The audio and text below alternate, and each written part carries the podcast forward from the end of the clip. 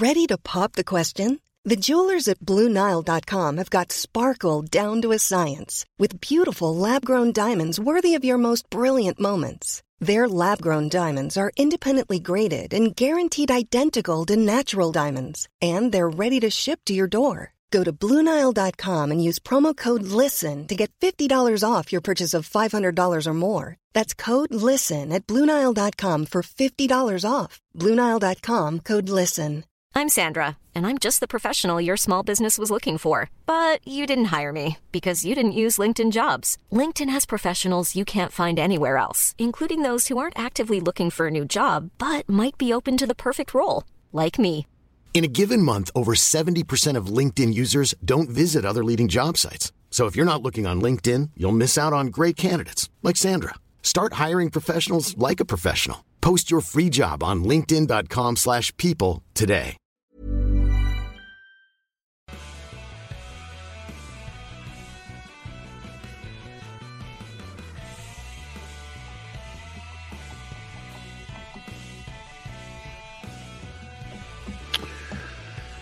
A happy Friday to you, everybody. Um, glad you could join us. It is just a game. I am uh, me, you are you. Uh, everybody knows everybody, so we're ha- and everybody's welcome here. It is an inclusive podcast. Uh, we are broadcasting live from Treaty Seven territory. Um, we started the week uh, talking about how a sporting event can bring a country together, and, and we saw that um, last week. Last weekend, the RBC Open. Um, we end the week unfortunately talking about how a tragedy uh, brings a nation together. Uh, we, of course, it doesn't seem like enough. It almost seems hollow, but just letting people know uh, in Manitoba who have family uh, in the Dauphin area, anybody that may uh, be connected to the tragedy that took place on the highways yesterday, um, we're thinking about you. Um, we will help. We have to help. That's what we do. Um, but it's another uh, moment in time in which uh, our country comes together and and helps each other and um, just reminder again like we need it. Nobody needs it but how precious life is and and uh, and uh, another opportunity for us uh, to tip our hats and and thank first responders. So anybody that's uh, listening to this podcast watching the streaming today or whatever if you get a chance you see a fireman, you see a police officer, you see a paramedic, you see anybody that's a first, anybody that in that line of work, the work they do, please thank them. Um, and again, you know, we're here. We know we'll come together. We always do. Uh, but thinking about our friends in Manitoba today. Um, some eh, since we last spoke, uh, again, credit to Danny Austin and Cami Kepke for coming in and continually raising the bar and, and forcing me to come back and do better shows than I can. Um, and today, I think I got a good one for you. T- today, I think I got the show of shows um, because I got my. If I was, if I had to pick, if I had, if there was a draft of NHL insiders and analysts, and I had only two picks, uh, it would go one, two, the way it's slotted today. Uh, the legendary voice of the Calgary Flames, Peter Maher, will join us. Eric Duhatschek will join us. Um, so that is the show. It will have a heavy, heavy hockey centric, Calgary Flames centric feel to it today.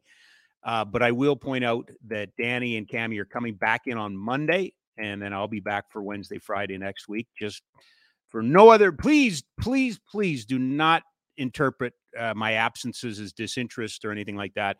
I'm just uh, quite the opposite, actually. Um, I'm just blessed right now to be um, very busy um, with uh, work on my uh, on my consulting side, and and very and very lucky to have access to to Danny and Cami who who can come in and and carry the show for me. So that's all it is. Um, and then once we get past free agency, we might slow her down just a little bit for the summertime because you do too. We all do, right? Uh, that's a Calgary tradition. Uh, but having said that, we've got some uh, busy, busy days ahead in the hockey world, of, of, which we will share with both of our insiders today. Um, and we'll get to our first one momentarily. I'd be remiss if I didn't just start off on two things that I want to mention. Uh, tonight at Winsport, and again, I, I, I full declaration of, of where my interests lie. I, I, do work for the Calgary Surge, uh, building out their community programming. but I have to tell you how much fun I am having because uh, I do go to the games and I help out wherever I can. But um, just watching basketball be embraced by this city, the energy, the, the, the just the passion that people are showing, um, seeing familiar and the same faces coming to all the games is is amazing. Um, and I'm a convert. Uh, if you haven't, if you've heard about this FIBA tar- target score, um, this FIBA tar- target score is is incredible. So uh, the last, uh, or pardon me, the first uh, break with four minutes left in the in the fourth quarter, they add nine points to the uh, the highest point total. So whoever's leading, they add nine points, and whichever team gets there uh, wins. And um, it, it, was the Vancouver Bandits and the Surge on Wednesday. Um, and at one point, I was talking to Jack, who was there, and it was in the fourth quarter. And Jack, the Surge were down 20 points. Yeah. Right. You had written them off. I had written. Thank you, Jack. Yep. Thanks, ready to Jack. go home. I was ready to go home. I said, Jack, it's done. They'll never come back. And what happened? They came back. They made led. it. They led at one point. Yeah. They did not win, but they led. But am I? Have I said anything out of school? No. It, it's a fun atmosphere. It's a, they're good athletes. It's a Yeah. it's just a, a good overall product and should be checked out. Yes, it definitely should. People get out there. Uh, I mean, Don't take RJ. yeah. Don't take our other producer RJ. Who's not here to defend himself. Uh, who didn't have much basketball training, I guess would be. Yeah. Wanted to know why there were so many penalties. penalties, penalty shots. Yeah. Um, didn't like the coaches walking on the floor. Wants boards put up. Well, I didn't like the Vancouver coach wearing jeans. Yeah. That that that I don't know why. I usually that usually doesn't bother me, but that that kind of bugged me. I don't know why. It just bugged me. But it was fun, right? Yeah, tons of fun. And you come out. back, right? Oh, for sure. There you go. For if sure, you sure. if you cannot trust Jack, who can you trust? So Jack says go, go. Um, tonight and then on Sunday as well, Sunday afternoon. The other thing I'll mention, and then we are going to get right to our guest, and and he's going to talk about it too. Um, I was a little caught off guard, a little surprised that Jarome Iginla is the special assistant to the general manager, but it makes sense. I'm I'm happy for Craig. I I know Craig and and I know how Craig works, and um, bringing in Jarome. Ah, you know what? The heck with it, because uh, Pete's going to say it way better than I can say it, and he knows exactly what I'm going to say. So I'm just going to do this. I'm going to let you know our next guest is brought to you by the Ski Cellars, skisellers.com, skicellarsnowboard.com. 76 years in our city, 76, all the way back to 1946, 76 years in our city. One location right now, four four locations in the winter, one location, Macleod Trail by Chinook Center. We do bring in the seven time Hall of Famer, uh, the man, the myth, the legend, the greatest that's ever done it. Um, Peter Maher joins us. And Pete, I, I was going to just step all over myself and talk about Jarome Iginla and Craig Conroy, but I'd rather you do it because it'll come with a, a greater sense of authority and purpose.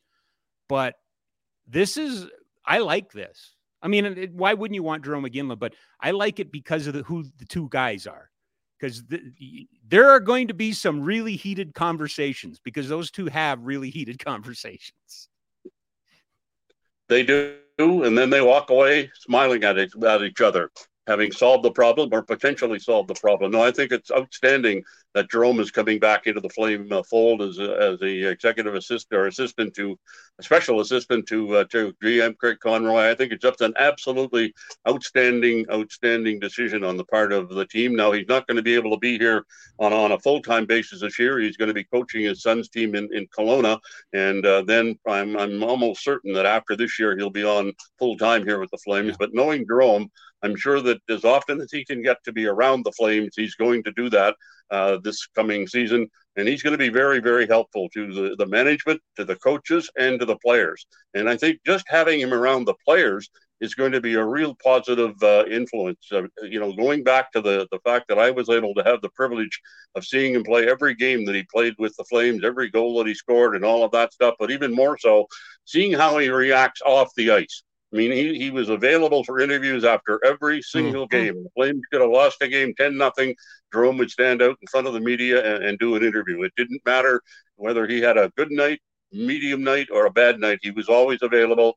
And he's always had that. Uh, I know talking to players that were around him, that in the dressing room, he was a very serious guy, but, uh, but he has that upbeat personality about him that I think is going to be very infectious to the uh, players on this Flame team when they see how Jarome is and how how accessible he is to fans. I mean, I I, I don't know how many times that uh, when the Flames were were on the road that mm-hmm. uh, the bus would be held. He, he would uh, he would come out of the hotel 10 minutes before the bus was to leave, or maybe 15 minutes before to leave, to sign autographs for the fans that were in front of the hotel where the team was. And he'd come out there and sign them, get on the bus. And sometimes the bus had to leave a little bit late while Jarome signed those. He would do that after games as well. And uh, the night that really stands out for me was the uh, was back in 2004 the night the Flames won the Western Conference uh, Championship or whatever it was called then, beating uh, San Jose in Game Six. I remember Rob you and I were doing uh, with Mike Rogers and others doing the post game show in the in the hot stove lounge, and we went on there for about an hour and a half. And I remember going outside after it was raining, but there was Jarome in the middle of the parking lot in the back end of the Saddledome where the players parked their cars. He was surrounded by a bunch of kids. He was not only signing autographs for them, but he was asking them questions, "How you doing in school?" and things like that. Yep. And uh, you know that was a night for celebrating. And I'm sure that Jarome eventually caught up to his teammates but he had time for these fans and to sign autographs and ask them questions and that sort of thing on a night when uh, it was a big celebration for the for the team. So, uh, and also, you know, the way he played the game is going to be something that's going to be very helpful to the Flames. So it's outstanding he's back in the Flame organization. You know, you have to wonder if um, maybe more Flames alumni will end up being part of the, the coaching staff. You know, you've got Alex Tanguay as coaching history, and he and Jarome also are pretty good friends. Uh, mm-hmm because they were line mates with the Flames earlier on. And also another guy is Marc Savard, who uh, played with Jarome back in the early 80s before he got traded. He has a coaching experience. So uh, it's going to be real interesting to see uh, what's going to develop here with the Flames. But having Jerome on board again is just absolutely phenomenal. So, so two things. One, I, I just I, I want to try and thread a bit of a needle here, Pete. So I'm gonna I'm gonna call on you for a little bit of help with this. When you talk about how Jarome um, dealt or w- would make himself available to the public. It's important people understand he didn't seek that out. That was not what he did. And and if he was probably you know given sodium pentothal, he'd probably tell you that oh I, I really don't want to, you know I, would rather just go be that. Am I saying it right way, Pete? Like he yeah, did it no, because he was the, right. He's the he leader of that team. Yeah. He did not want the spotlight, but he knew that as being one of the top players on the team, and especially after he became captain, that it was uh, a, uh, a, necessity for him to be available to the media. And we've had players in the past, not only with the Flames, but a number of teams, not even talk to the media after games, even if they're captain of the team uh, when things haven't gone wrong. But Jarome always was there. I mean, he yep. never never tried to hide or anything like that. And it wasn't because he wanted the publicity. In fact, he probably would have been better if he did in the back room of the dressing room uh, changing and uh, showering and getting ready to go out for the for the evening. But he always made himself available and was always one of the last Flame players to leave uh, the dressing room because he always did some off ice work after games as well in the Flames uh, training center. Uh, in the uh, in the dressing room, but you know he did never wanted charity. He never wanted the publicity, but he knew that it was incumbent upon him to be there to speak out on behalf of the team yep. when the team won or lost or tied a hockey game. So He's just an outstanding, outstanding guy. And um, and he's, he, there are times I've seen him be a bit shy, but he knows that you know it's important. He knew it was important to him as a uh, as a character to be accessible to the media, to the fans, and all of that sort of thing. It was uh, he was the only he and Lanny McDonald pretty much are two of the only players that I ever saw. And of course, I was with Lanny when he was in Toronto, and here when he was with the Flames. They always would hold up the bus well, these guys signed autographs. Uh, even though the team was scheduled to leave at such and such a time, there were players there, there were fans there that wanted autographs, and those two guys always signed them all. So now we got both of them in the organization. Lanny's not on the on the management group, but he's part of the Flames alumni, very prominent and very prominent around the Saddledome all the time. So I think this is going to be really good having another edition, Jarome Iginla being in the crowd as well. So now I got a third point so let me go to the third point, and I'll come back to the second point in a second. The third point was I was ecstatic that they recognized the alumni in the room, which they've done before. But I was ecstatic when Ryan Huska was introduced that the alumni were there. They were int- they were mentioned. They were part of the story. Huska talked about meeting Colin Patterson. And I was uh, later informed the next day by Colin Patterson that uh, a 11 year old Craig Conroy met Colin Patterson too. So Patter was an early influence on both the head coach and general manager of the Calgary Flames. But it it made me I, I like it, Pete.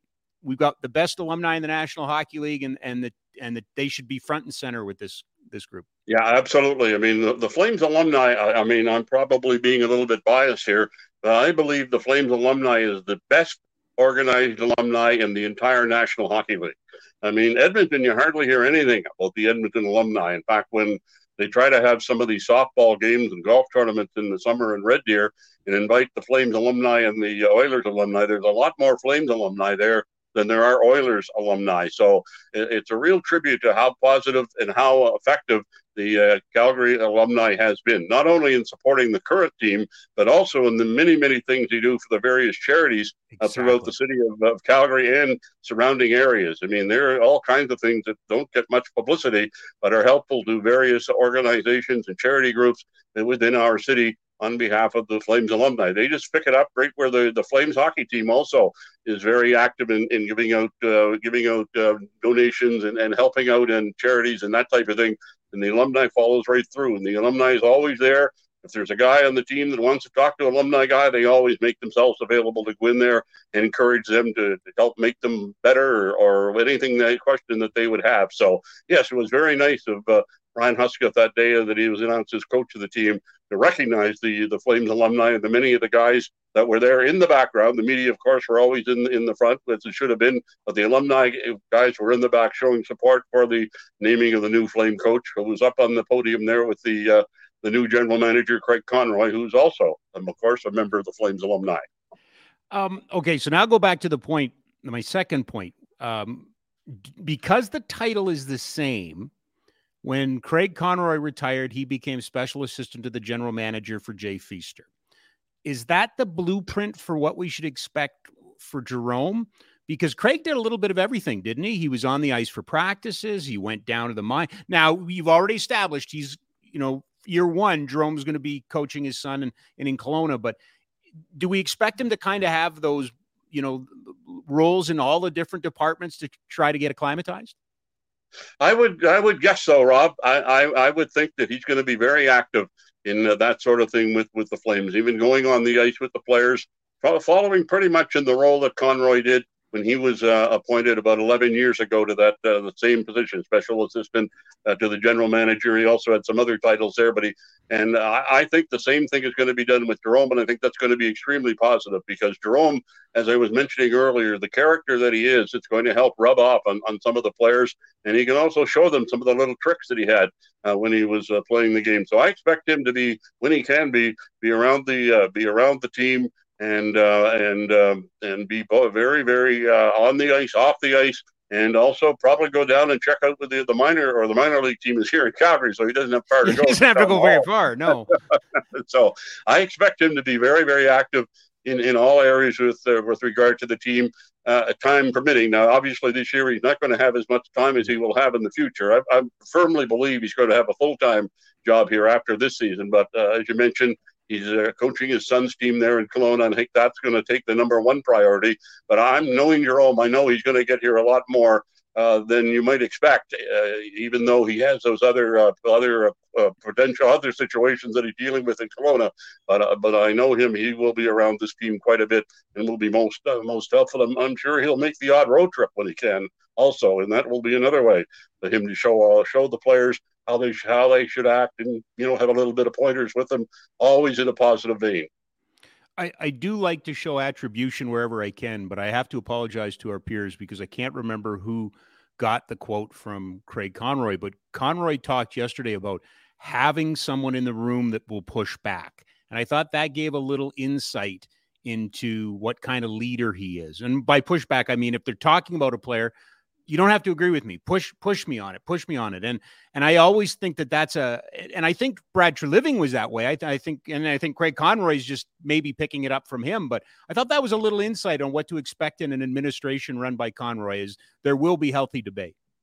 Yes, and I think you're going to see a situation where uh, Coach uh, uh Coach Huska and Coach Conroy will have a lot more uh, interaction than uh, mm. than Daryl Sutter did with uh, with uh, Brad Treliving, particularly in, in the second season here when uh, when there seemed to be a big fallout there along the way in the internal, not only between manager and coach, but among the players. I'm still I'm still a guy that felt that some of the players should have been able to put out a little bit better effort to at least get themselves in the playoffs, yeah. uh, even though they had their difficulties or dis- disinterest with the coach. But anyway, that's that's gone now, so they're going to stepping ahead in a new forum. I do expect Conroy and Huska to have a chat at least you know once, at least once a day uh, and, and probably more than that to discuss things. Uh, you know, the manager makes the moves to get the players, but he always generally always goes to the coach and says, "Well, what do you think about this? What do you think about that? Uh, you think we should this make this deal or make not make this deal and that sort of thing." So I think we're going to have a lot more of that, and also you're not going to have a situation where you're going to have the players involved in that sort of thing. But I think there's going to be more uh, conversation between the coaching staff, management, and the players on the team. And I think that's going to lead to a very positive uh, atmosphere with the, with the Flames, and hopefully that carries out on the ice uh, to have uh, have a team have a great great success uh, this next season. So uh, I, I kind of like the positive upbeat with the people now that are around the team in, in, in the high managerial positions. Starting with uh, Maloney and Conroy, and now is in there, and there's a whole bunch of others in there who are also very well adapted to having that type of atmosphere. So I think it's all positive the way things are going right now for the for the Flames. Pete, uh, last weekend and early part of this week belonged to Ryan Huska. He becomes the 24th coach for the Calgary Flames. Um, thoughts on on Ryan Huska, what you what you heard from him, what you've seen from him so far, but also you know going with a, a first time NHL head coach. Lots of time in the yeah. minors, right? But yeah, yeah, yeah. Uh, you know, I don't know him very well. I met him a couple of times, had brief conversations with him but uh, he struck me as very, uh, you know, a very positive, uh, upbeat kind of a guy in those very short uh, sessions that I had with him. Uh, my only thing, and it goes back to something we talked about the last time we was on mm-hmm. the show, is that where you're promoting an, an, assistant coach into the head coaching role after Daryl Sutter has been the coach. And uh, we all remember, well, at least you and I remember, and I'm sure, sure a number of other people do as well, uh, when Daryl stepped down as coach to concentrate being fully on, on general manager in 2006 and appointed uh, Jim Playfair as the head coach of the team. Jim had been the top assistant or associate coach uh, with Daryl for the number of years that he was coaching uh, the Flame team.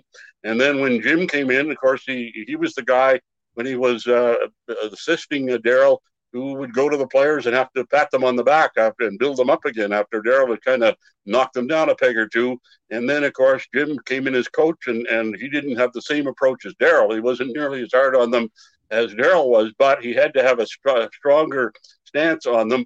And I, I know there were players on the team that came to me and said, "We don't know who this guy is."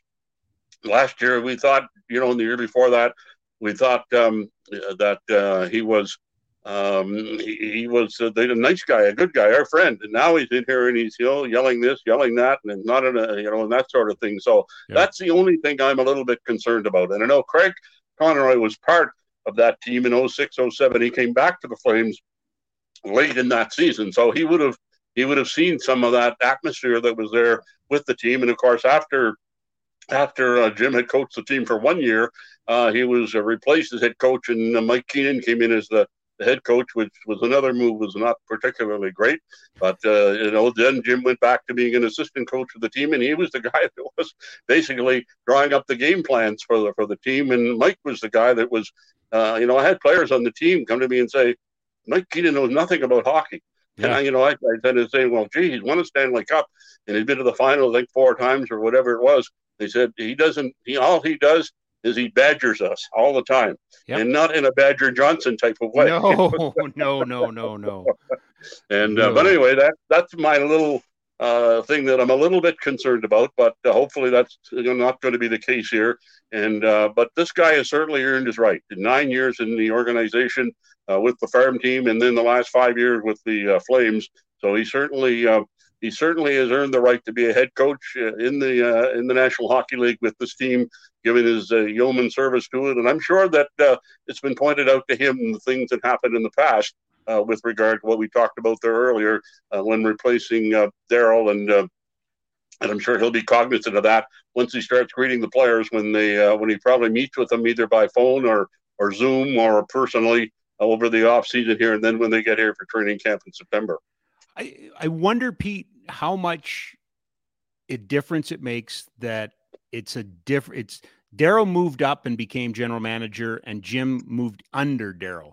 In this case, you know, Craig comes yeah. in and Ryan moves up. I wonder if that has, you know, if that's kind of different or makes any kind of difference. Yeah, it does make it a little bit of a difference for sure. No question about that. Because Daryl was always around, and he probably he probably was pushing Jim a little bit too to be, uh, you know, a bit of a hard guy with with his players to get the maximum out of them. So that's not going to be the case this time. And as yeah. we talked about earlier, he's got some very positive people in in the management group there that uh, are going to be encouraging him as he as he goes along. So, uh, you know, perhaps we won't have a similar situation to what we had in in 06, 07 uh, with this uh, type of coach. And uh, you know, you hear the commentaries from some of the players now.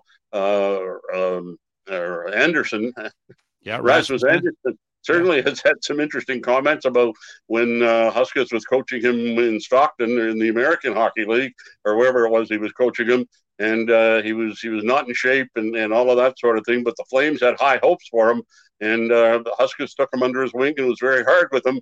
And, but he, you know, he taught him how to be disciplined and how to get himself into shape. And he's become one of the, the top defensemen on the team, if not, one of the top defensemen in the NHL uh, when going forward. I think this guy has a tremendous potential. So, you know, have that as a positive situation. And the guys that, that he worked with uh, last year and the year before and the year before that, uh, uh, on the coaching staff. Uh, the other players on the team all seem to be very high in their praise of uh, the work of uh, Ryan Huskis and the way that he approached them and the way that um, he, he, handled things uh, as a assistant coach with the team, particularly the defenseman, which he was prime for, and penalty killing and that type of thing. So you know, there was all kinds of positives out there right now, and, now you get into training camp. Hopefully, it will stay that way. I mean, there's going to be some times when sure. he's going to have to be tough on them, but that's all part of getting the maximum out of players. But um, hopefully, it doesn't have a negative effect on them. One of the things we can expect is there will be a captain on this team uh, in this coming season. Um, I don't get a vote. I, would like to see Mikael Backlund become that captain. Uh, but since the last time we spoke, we found out that Backlund one of three finalists for the uh, King Clancy Award.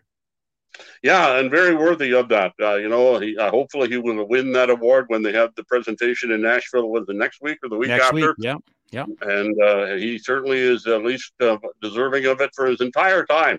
You know, I was here when he first joined the Flames, mm-hmm. and even then, I knew how you could see how much of a person he was with regard to um, looking out for others. And he's done an awful lot of community work in Calgary. And I'm sure you probably know more about it than I do, Rob, since I've been on the sideline from that sort of sort of thing, or at least not as active as I used to be. But I'm sure you can vouch for the fact that he's made himself available for so many great charity events and helping out other people. And I know he helped me out as a broadcaster from time to time. There'd be some issues that uh, nothing major, but you know, you'd ask him about something and he'd be very helpful with that. And from what I can gather, was also uh, continued on doing that in his uh, last uh, bunch of years with the team as well. And uh, you know, the fact that he won the award named uh, as a good guy award named in my honor, which I don't know why they call me a good guy, but anyway, that's another story for another day. But he, the media voted him as the co-winner of that award this year. And uh, as they say, uh, he's a guy that's always been another guy like we talked about Jarome, This is a guy that always made himself available to the media, uh, yeah. win or lose. So hopefully he can get that King Clancy Award and follow in the footsteps of Lanny McDonald, Joe Nieuwendyk, and uh, Jarome Iginla, who are past Flame winners of that uh, King Clancy uh, Award. And you know, I got to know King Clancy quite well when when uh, I was working play by play with the Maple Leafs at that time, uh, King Clancy was uh, kind of the uh, the right arm or left arm of Harold Ballard. They, they would go everywhere uh, together, and uh, King was a very very positive, fun, offbeat guy to be, and always a giving guy. He, could, he was another guy that was always available for charities, for fans, and all that that type of thing. And uh, so the adapt that they have this award named after King Clancy, and hopefully um, Mikael Backlund can have his name on that trophy next week. Well, for the record, nobody asked me, but I was going to suggest uh, the Peter Maher Bonesaw Award, but they didn't. nobody asked me. Um, just on Mikael, uh, he he and his wife Frida really, in in many ways, have picked up the gauntlet that uh, Mark Giordano and his wife Lauren put down, and and others, and that would go all the way back to Lanny and and Ardell. Um, they're both so giving. Uh, uh, one of the one of the friends in the groups that I work with, uh, Parachutes for Pets, they've absolutely been uh, incredible and and have been the biggest ambassadors and have done so much for them. Uh, Special Olympics, he's always, always, always at Special Olympics events and hosting uh, Special Olympians. Uh, but I personally, again, you have personal stories. I go back to my first uh, Control F camp. He was our first guest, and he came out and signed autographs for all the kids at the camp and took pictures and everything like that, and did it with a smile and just exactly what we were talking about with Jarome, you know, 20 minutes ago. So th- there is there is a through point there, I would say, Pete. There is a through point. Yes, there's no question about that. Uh, he, he is deserving of being a finalist uh, for that award, and hopefully he can edge out. Uh, was it uh, a couple of other guys there that uh, Undersley and and, Undersley and, and uh, yeah, those are the two other guys. So hopefully he can edge them out and win the award. Of course, we can't speak much for those other two guys, not being around them, but we can certainly have high, high praise for the uh, work that uh, Mikael Backlund does above and beyond the game of uh, hockey and very uh, deserving of at least being a finalist and hopefully the winner. Um, busy times ahead for the Calgary Flames. A, a, lot of we're in that crazy season. The Stanley Cup Finals over. We'll get to that in a second. But ahead of the draft, uh, we know about free agency. We know about free agency next year. So we're already talking about players who aren't free agents this year, but could be next year. Pete, we're starting to hear some Flames names in the news. Yeah, and I think uh, there's going to be some resolutions to uh, this situation. I would say in the near future. Uh, you know, the Flames have seven players who are uh, going into the final year of their contract, so they can be uh, they can be given extensions or can be offered extensions, and if they want it, or they can sign them, and if not, then it's going to create a big decision within the Flame camp. And you talk about Mikael Backlund. He's one of those players yep. in that group. Even though he's played his entire career with the Flames here, uh, there's no guarantee that uh, he will be a Flame forever, although it would be nice if that, that could be the case. Uh, Elias Lindholm is uh, another uh, centerman. Uh, who is in that situation. And he might be the, the prime one right now because the team is really anxious to uh, have him signed to a, a long term contract extension. And, uh, you know, at the exit meetings of the players, um, he was a little bit tentative as to whether or not uh, he would be returning. And I think what needed to happen was get the general manager in place and then get the coach in place. And then you can approach the players because then at least you know what your, uh, your staff is going to be. And I think that's important in uh, those guys determining whether or not uh, they want to come back to the team. So uh, hopefully those uh, uh, signings of Conroy as the general manager, and even with Jarome coming into the camp, and then of course Ryan Huska as the coach, they're certainly aware of them. And uh, now it's the fact that the GM, the management team, have to go after them and find out just exactly uh, what these guys feel with regard to having contract extensions. Others in that group are there's Toffoli and Dubé and Hanifin, Tanev and Zadorov. And, uh, you know, if these guys are not going to, uh, if you offer them all deals and, and they don't agree to them and uh, won't sign, uh, then I think you've got to move them now. Like mm-hmm. you have mm-hmm. to move them in the summer, like either at the draft or soon after that to get full value for them. Because some people will say, well, why don't you just wait and see how things are going at the trade deadline? The problem is you get to the trade deadline, if the team is in a good position in the standings, going to make the playoffs, you start trying to make moves and you uh, you really hinder the uh, chemistry on the team and the team then could go backwards and, and not have the type of finish that, that you need to have. So and i think there's more value can be gained in return in making moves for these guys right now. I think lindholm right now and and hanifin are two guys that uh, they can probably get a pretty good return for. When you consider the free agent market for this year with regard to high name players is not nearly as mm-hmm. good as it has been in, in the past. So if these guys are available in trade, uh, there's going to be a number of teams that would be uh, be interested in, particularly those two guys, and even Toffoli after the outstanding season that uh, he, he had uh, this year. So I'm sure right now the Flames management is busy uh, trying to get those things sealed up uh, as they get set to head to the to the NHL draft in Nashville. Yeah, and, and, I know there's a report today from Pierre LeBrun in the Athletic, and and he is reporting that Noah Hanifin is has no intention of extending his contract, and now th- that explains why his name is out there. Um, I don't know if that you know the fact that he you know won't extend if that hurts your leverage or, or whatever. It's too bad because I, I like him as a defenseman. He's certainly you know he's still young, like he is still a young defenseman with a lot of experience. And Elias Lindholm, those are the two names you brought up. If you don't have Lindholm, all of a sudden you become very thin down the middle.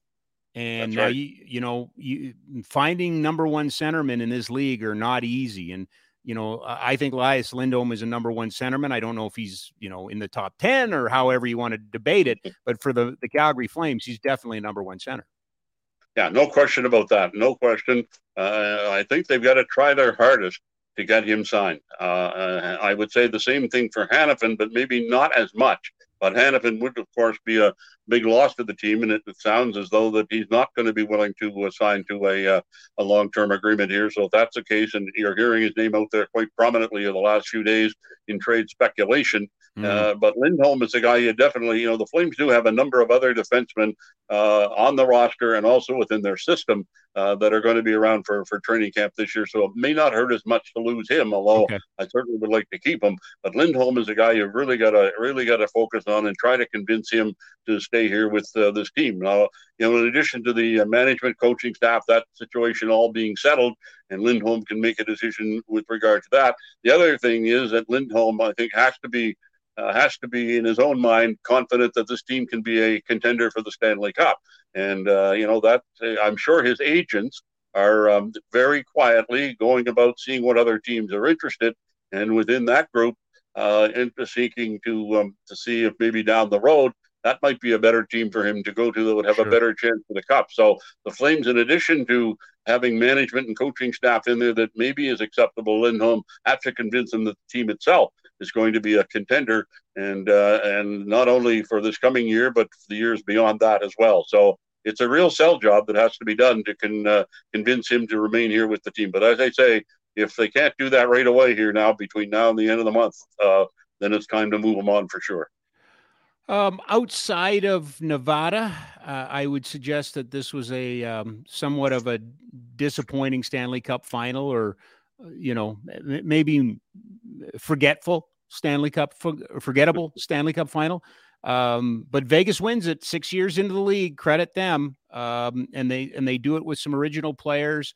Um, they do it with Jack Eichel, who that becomes a really incredible story now, right? This the guy behind Connor McDavid who was injured and Buffalo didn't want him to get, you know, the the surgery that he got. Um, a lot of credit to this Vegas organization, Peter. Yeah, there's no question. They did a they did a wonderful job uh, putting that team together, and uh, you know they made a whole bunch of changes. Even the first year they're in the league, they get to the final. Then after that, they they make a whole bunch of other changes and augment their lineup. And you know they took a gamble on Eichel, or where you know the Buffalo didn't want him to have that surgery. They wouldn't endorse it, so he did it on his own. And of course, then uh, a number of other teams were a little bit uh, leery of signing him after having that uh, that major surgery that he had.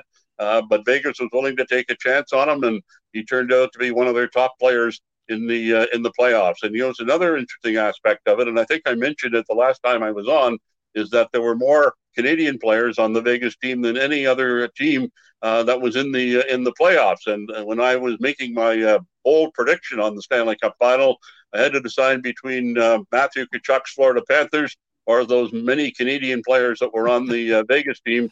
So I hedged toward Vegas, and it turns out now I'm right at eight of the uh, eight of the 16 playoff series that we had uh, this year. So um, uh, I didn't have a great record, but at least we got the final right. And Yeah, uh, you know, it goes back. You know, Rob, I was talking the last time I was on here about uh, the uh, this deal about just get into the playoffs. Mm-hmm. I, and I'm starting because I always was under the impression that you have to have a good team, even if uh, to uh, to have a chance to win the Stanley Cup. And Vegas winning the cup kind of steered me back into that direction. That I'd rather have a team that is really good rather than the team that just makes the playoffs. Now there is exceptions where teams that just make the playoffs go on and win the Stanley Cup, as uh, St. Louis Blues did in uh, 2018, and uh, the Los Angeles Kings did with uh, Daryl Yep. Sutter as coach in 2012. But very, very rarely uh, does a team that's not among the top eight or ten in overall standing in the NHL win the cup. And this past season, Vegas finished fifth overall, the number one team within their own division, and ultimately they went on to win the cup. Now, Florida, of course, was a, a, an outstanding Cinderella story. The fact that they barely get into the playoffs. In fact, they had one less point than the Flames had, but they got themselves into the playoffs and then uh, went on a tremendous run, uh, uh, upsetting three teams and getting into the final before uh, they just they kind of had nothing left Yeah. uh, to defend against a team like Vegas that was so deep in in depth, both on forwards and defense, And of course, they win with a goaltender from Calgary, who was, I think, their fourth string goaltender when the season started. So, uh, definitely an incredible story for the uh, Vegas team to go on and, and win the Stanley Cup. And I'm starting to think if you're building a team, build to win, don't build to just get in. Now, if yeah. you get in, you'll take it. You'll take it. But I think you've got a better chance to win it all if you have one of the better teams during the regular season. Yeah, I. It, it's an interesting conversation, Peter, because and I, I love the Adin Hill story, but yep. again, not a guy that anybody thought about at the beginning of the year as a difference maker. But he finds himself no. there, and he and he is a difference maker. But we were always told you, you you build a team from the goaltender out. Like, is one of the craziest things that people are going to forget is that Jonathan Quick now has three Stanley Cup rings. Yeah, exactly. Yeah. Right? Like I forgot yeah, all about yeah. him. And then he's on the yeah. ice getting his moment with the cup. And I'm like, holy cow. Remember how mad he was to go to Columbus? Like they pissed him off. And then the Columbus flips him to Vegas, and now he's got a cup ring. Right. And Vegas only took them as goaltending insurance because they were having all these injuries to the other guys and were fearful right. they might have more. And right. he ends up being a guy on the ice lifting the Stanley Cup above his head, although he didn't didn't play in the in the uh, in the final or any of the playoffs, I guess. But he was a member of that team after being basically the Kings gave up on him and Columbus gave up on him. So, uh, but he, yeah, another really amazing story. But did he not have an incredible run until Calgary knocked them off during the regular season? Wasn't he? Didn't he he got hot, Jack, didn't he? Yeah, he came in and played a bit, I think, and then the Flames. Yes, he did. Yeah, he did have a good run there. You're right, absolutely. Yeah, yeah. When he got in there, had a real solid run there of, of victories or or or uh, yeah. non losses. So yeah, he, he was playing really well when he went there, and it was hard to believe that LA, who was in a playoff run as well, even though they had another goalie that was better, playing better than him, didn't keep him around just in case. So let's say you just never know about these no. things, and so, no, and you always say, you know, the team that has the best goaltender is going to win. The way it went this year, not necessarily so. But I don't know if this is, uh, is it 2010, the Niemi, uh, no, is it uh, Leighton and who was the goalie with Chicago? Was it Niemi? And they, and then they, Crawford, and they Crawford? No, no, it was before Crawford. So, oh, before. Ja- you remember the two that was Chicago and Philadelphia. It was Michael Leighton in Philadelphia and I want to say Antti. that was Niemi. Antti Niemi, right? In that Stanley yes, Cup yes, final. Yes, it was. Yes, yep, yep. And then yep. they walked away from Niemi. Like they That's walked right. away from him. He ended up in San Jose that year, right? That's so, right. Yeah, you're right. Yeah, yeah, yeah. So, so you just never know about these things. You know, you as you say, you can win saying, "Well, the team with the best goalie is going to win," but sometimes that's not always the case. So there's mm-hmm. always really strange the, things that develop. Depth That's why the they play line. the game, Rob. That's why they play the game, Pete. Depth on the blue line. You can never have enough depth on the blue line. um, we are uh, about a week away too from Hall of Fame now. Uh, the Hockey Hall of Fame selections, correct? Yes, next Wednesday the group gets together in Toronto, the 18-member panel to um, select the uh, 2023 candidates to be inducted into the uh, into the Hockey Hall of Fame. Now, of those 18 voters, um, they have to have 75% of the vote to uh, gain at least 75% of the vote to gain entry into the Hall of Fame. So it's going to be interesting to see how things go next Wednesday when Lanny McDonald, of course, who is mm-hmm. the uh, chairman of the uh, the Hall of Fame, will be in there making phone calls to the uh, people that have been selected for the Hall of Fame this year. And of course, when I look at it, I look at it as two guys with the Flames that I, I think have been overlooked a number of times now. Uh, and uh, hopefully this time they get the call. One of them is Mike Vernon, yep. uh, two-time Stanley Cup winner, winning with the Flames here in '89, and also winning uh, with Detroit when he won the Conn Smythe Trophy as MVP. He could have been the MVP of the um, Flames win in '89 as well. Mm-hmm. As I understand it, he lost by only one vote to uh, teammate Al MacInnis uh, when the Flames won that cup in in '89. And of course, the other is Theo Fleury, who I believe now has been rejected 11 times by the, the Hockey Hall of Fame.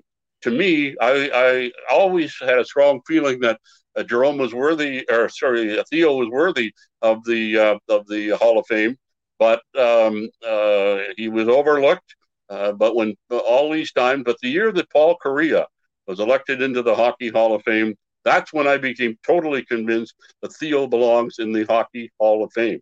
Uh, he has better credentials. Nothing wrong with what Paul Kariya no. accomplished during his career, but Jarome's credentials are much better.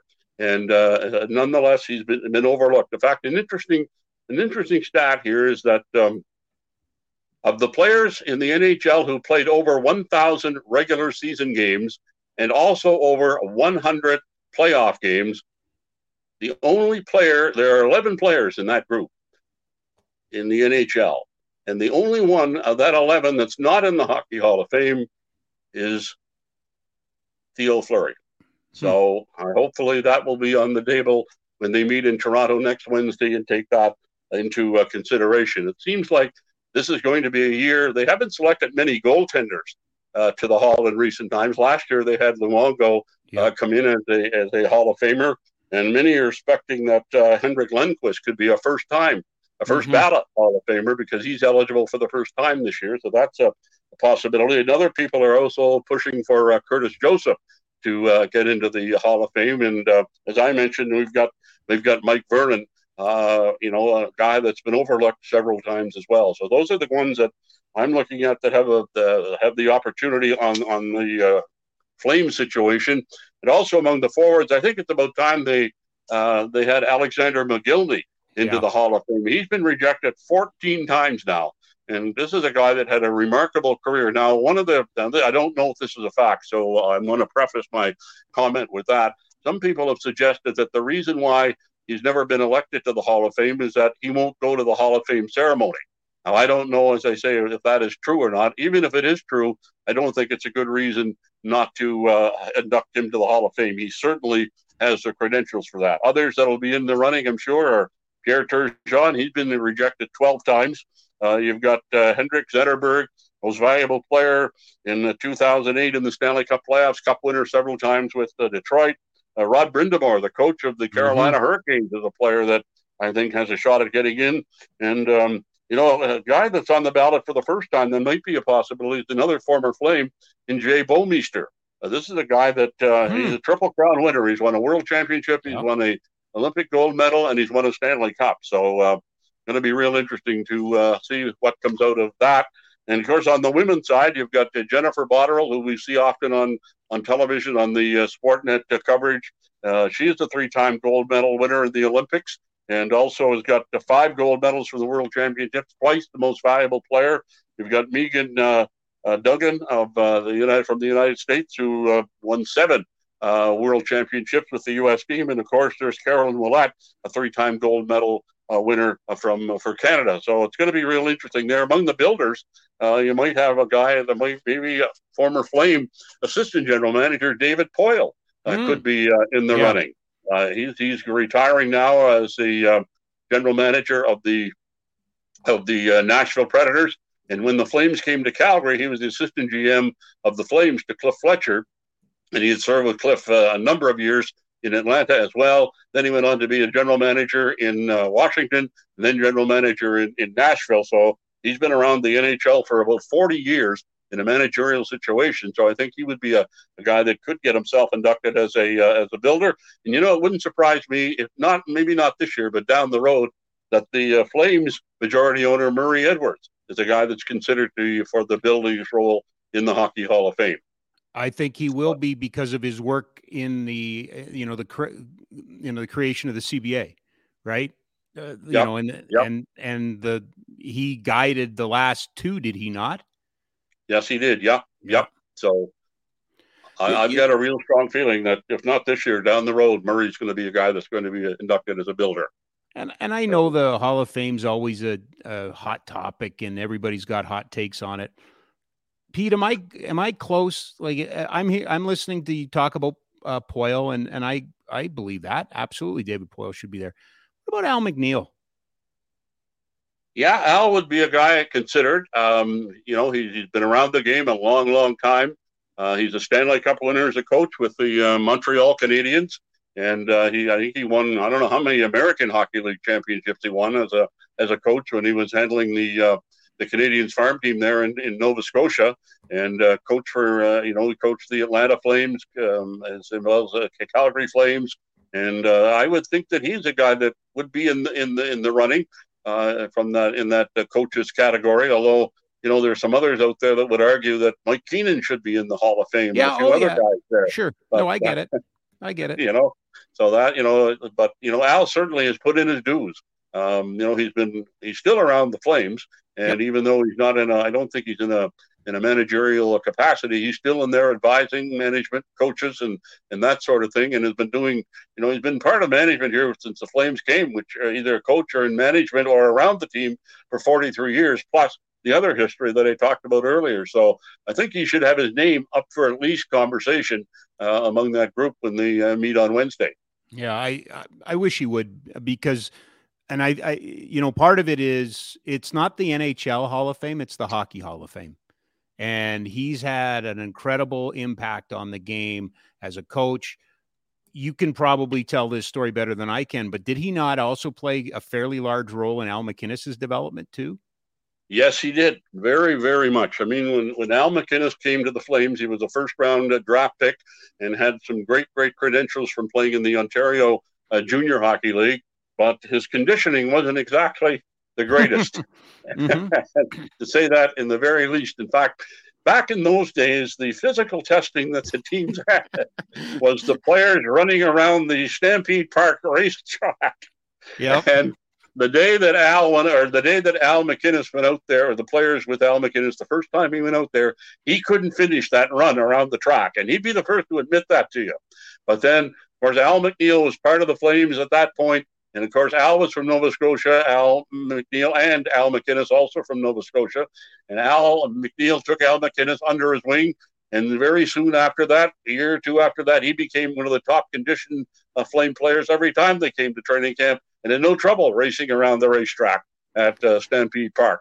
So that's how much of an influence he had on making Al McNeil, uh, making Al MacInnis a Hockey Hall of Famer. And of yeah. course, a Stanley Cup winner with the Flames, winner of the as the Conn Smythe Trophy as the most valuable player of the uh, playoffs. He certainly had a lot to do with that, and very quietly had a lot to do with a lot of other players on the Flame team, with his, you know, a little bit of pointing this out, pointing that yep. out, and uh, making them better players. So, uh, and with the Canadiens, the too, that should be under consideration.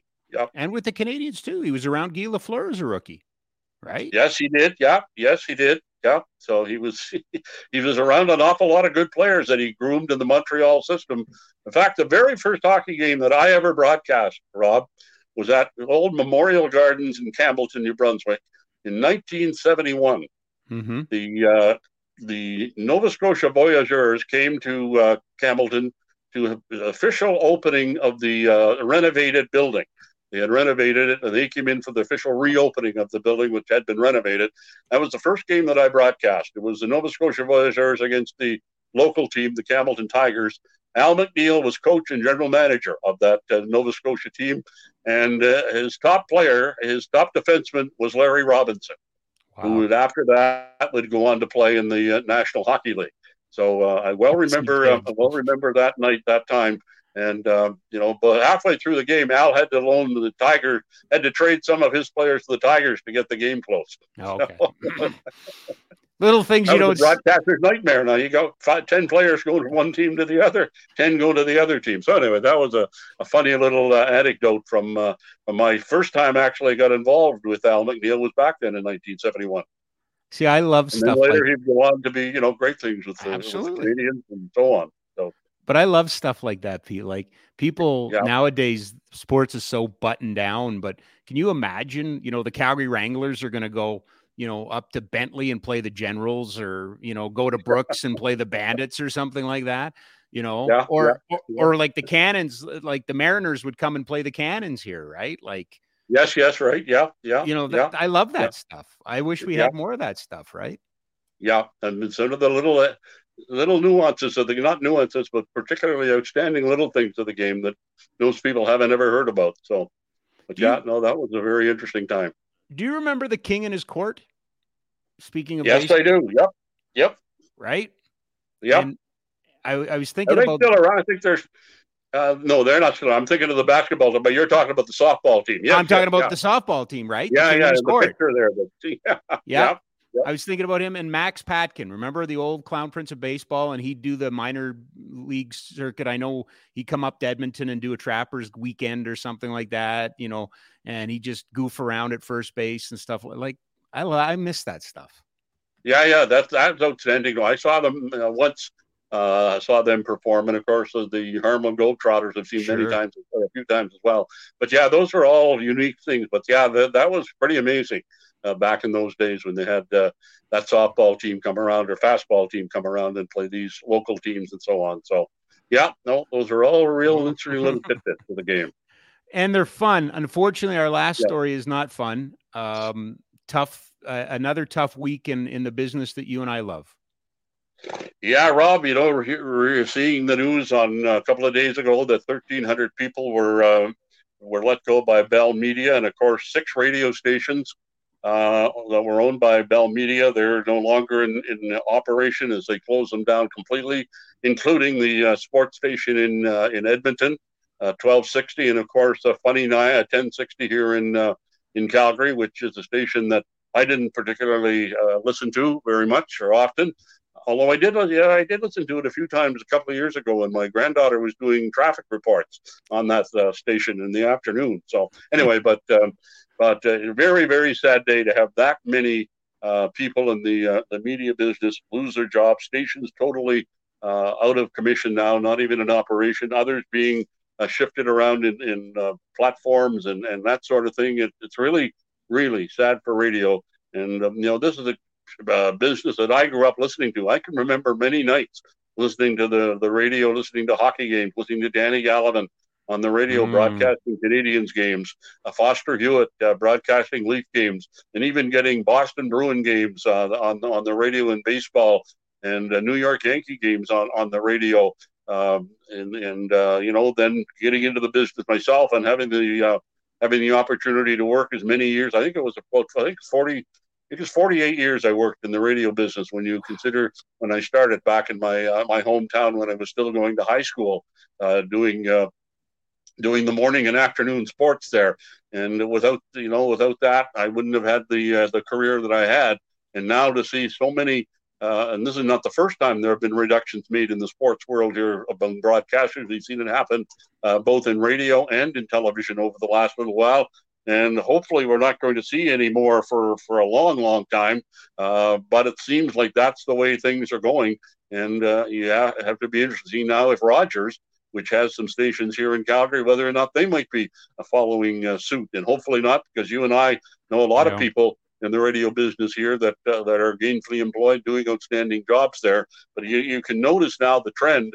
Um, you know many of the the broadcasters uh, be it radio or television, uh, are doing podcasts now. Uh, some that are out of the business, such as you are, Rob, now into a, into this podcast, doing an outstanding job with that and gaining more and more recognition uh, as it goes. And other people, you know, some of the television people that we see on on Sportsnet and TSN, they have podcasts going on now. So I guess they're kind of anchoring themselves in case uh, there's uh, their jobs are uh, become not there anymore in the in the radio television field. So hopefully that's not going to be the case, but it does seem to be it does seem to be a trend that's uh, been ongoing now for a while, and um, and certainly was a big wake up call when that happened a couple of days ago.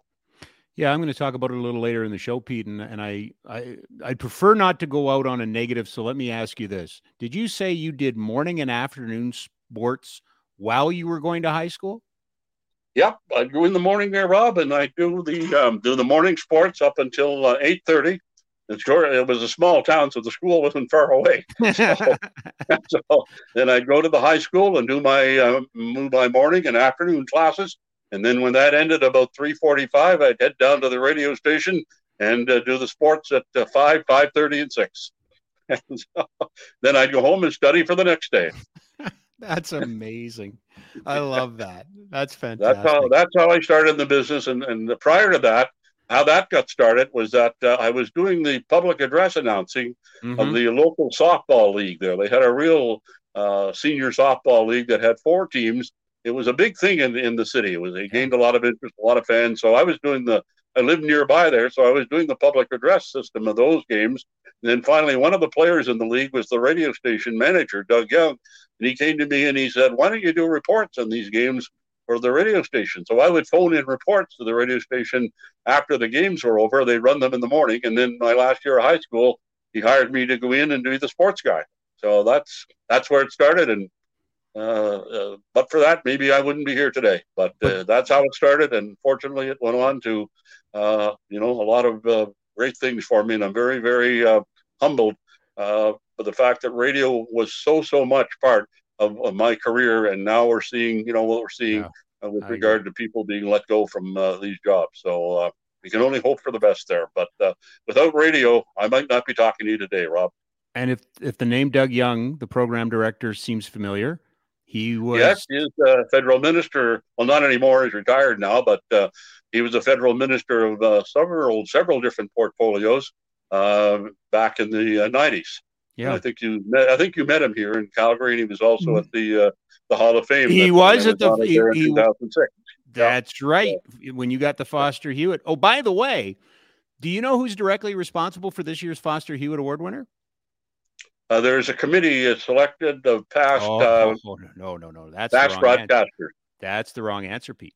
The man who is completely responsible for this year's Foster Hewitt Award winner is hockey legend what? Perry Berezan. Oh yes, that's right. Yes, right. Yes, it's Dan Rusanowsky of the San Jose Sharks, and Perry, when he was injured, did color with Dan in the first yep. year, right? So there's I had that. forgot all about that. You're absolutely right. Right? There's Perry Berezan making hockey better again. Directly responsible for this year's Foster Hewitt Award winner. He'll have to be there for the ceremony in November. Uh, if if I'll be disappointed if Dan doesn't dedicate the award to Perry. that, that, that's the only logical thing to do. I'm going to send Dan a note and recommend that that he yes, do that. absolutely. and uh, thanks for.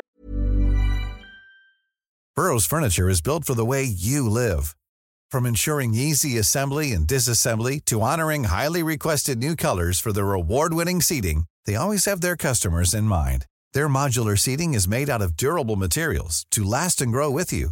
And with Burrow, you always get fast, free shipping.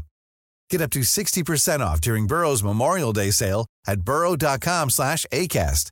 That's burrow.com slash ACAST. burrow.com slash ACAST.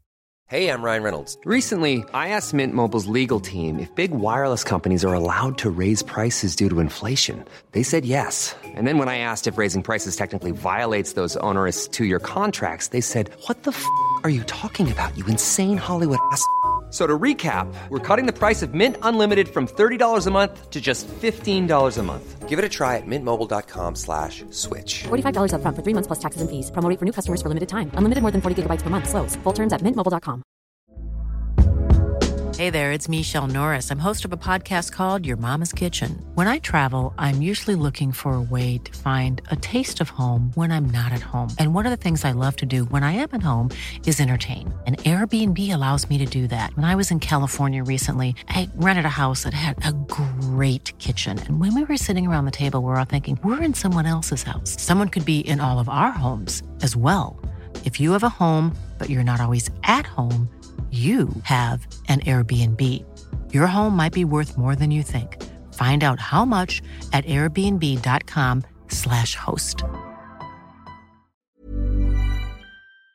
Letting me know because I'd no. forgotten all about that. Yeah, I, no. I remember the old Cow Palace there in San Francisco, right. That's where right. they played their first couple of years. Perry was injured and he was doing color. That's right. I just remember there's a story and it's Perry's to tell. I really shouldn't, but anyway, I'm halfway through it anyway they're working together, and Dan says, "Oh, and it's uh, offside by the uh, the San Jose Sharks." And Perry goes, "No, Dan, that's actually icing and everything." And Dan covered his mic and Perry's mic. Don't ever correct me. So, so uh, anyway, uh, the little things that keep my little mind occupied. Pete, good to talk to you. We'll do it again in a couple of weeks, and we're gonna have a lot to talk about then too. Oh yeah, there's lots going on between now and then. That's for sure, Rob. Take right, care buddy. and enjoy the weekend. I will. Peter Maher, everybody, the legend, the legend. And I was uh, lucky enough to be there um, in uh, way, way back in uh, what I guess 06 when Pete went in, into the hall, got recognized by the Hall of Fame. It's different. The broadcasters are not. Uh, you're not entered into the Hall of Fame. You know what? The hell with it. Let me do this. Uh, ski Cellar Snowboard, skicellarsnowboard.com. They present our guests uh, 76 years in Calgary. Check them out. head on down there, see what's going on. There's one location open in the summer, four in the winter, Macleod Trail by Chinook Center. Eric Duhatschek from the Athletic joins us, and he can take the marbles out of my mouth. The media members are what's the difference? They are uh, they're not honored members, right?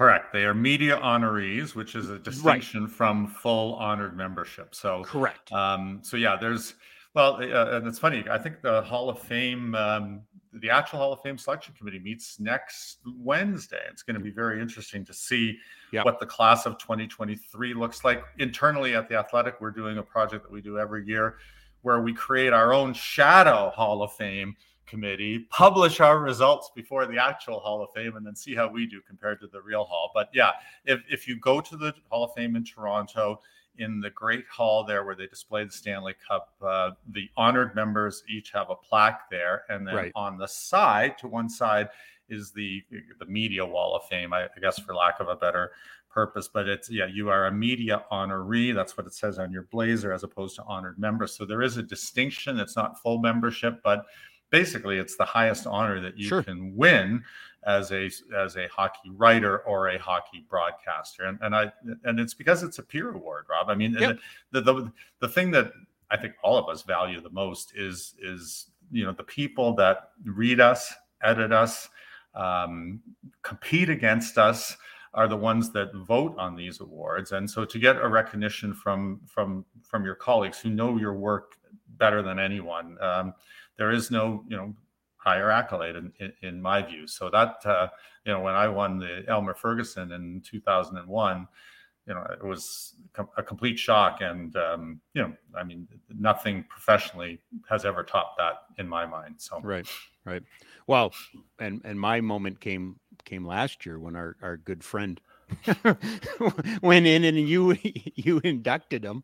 And uh Al Morganti, yeah, yeah, and uh you you name dropped the show. So that you was bet, my yeah. that was my hall of fame moment. I've got it. I'm happy. I can well, die the, beauty of, the beauty of today as opposed to 2001 is that that those things are available uh, yes. on youtube you know? So yeah. if you start looking for my speech you'd have a hard time finding it. I don't think there's any record of it anywhere but uh but yes, Al Morganti's was was widely available, and, and he spoke really well about, oh boy, about the evolution of the industry and and and uh, what makes this job so appealing on a lot of levels. It, it's the social side of it, right? It's interviewing players. It's uh, it's the camaraderie you develop within the news organizations that you work for. I mean, there's there's just a whole lot of things to be thankful for when when you kind of reach that moment. Uh, moment in your career. So, and I always encourage people to go down to the Hockey Hall of Fame. Like, if you care enough about hockey and you haven't seen the Hall of Fame and and you're drifting into Toronto for whatever reason, I had a friend that that was that went in for a business trip and said, you know, what should I do? And I said, go to the Hall of Fame. And this is someone that didn't really care that much about hockey, but I I said, you know, this is part of our culture. It's part of our heritage. It's part of who we are as Canadians. Everyone should go in and see it. And it's fun. It's interactive. It's it's not just a a dry a, a collection of, of memorabilia and such. There is great memorabilia in there too, but there's fun things to do for the kids. So.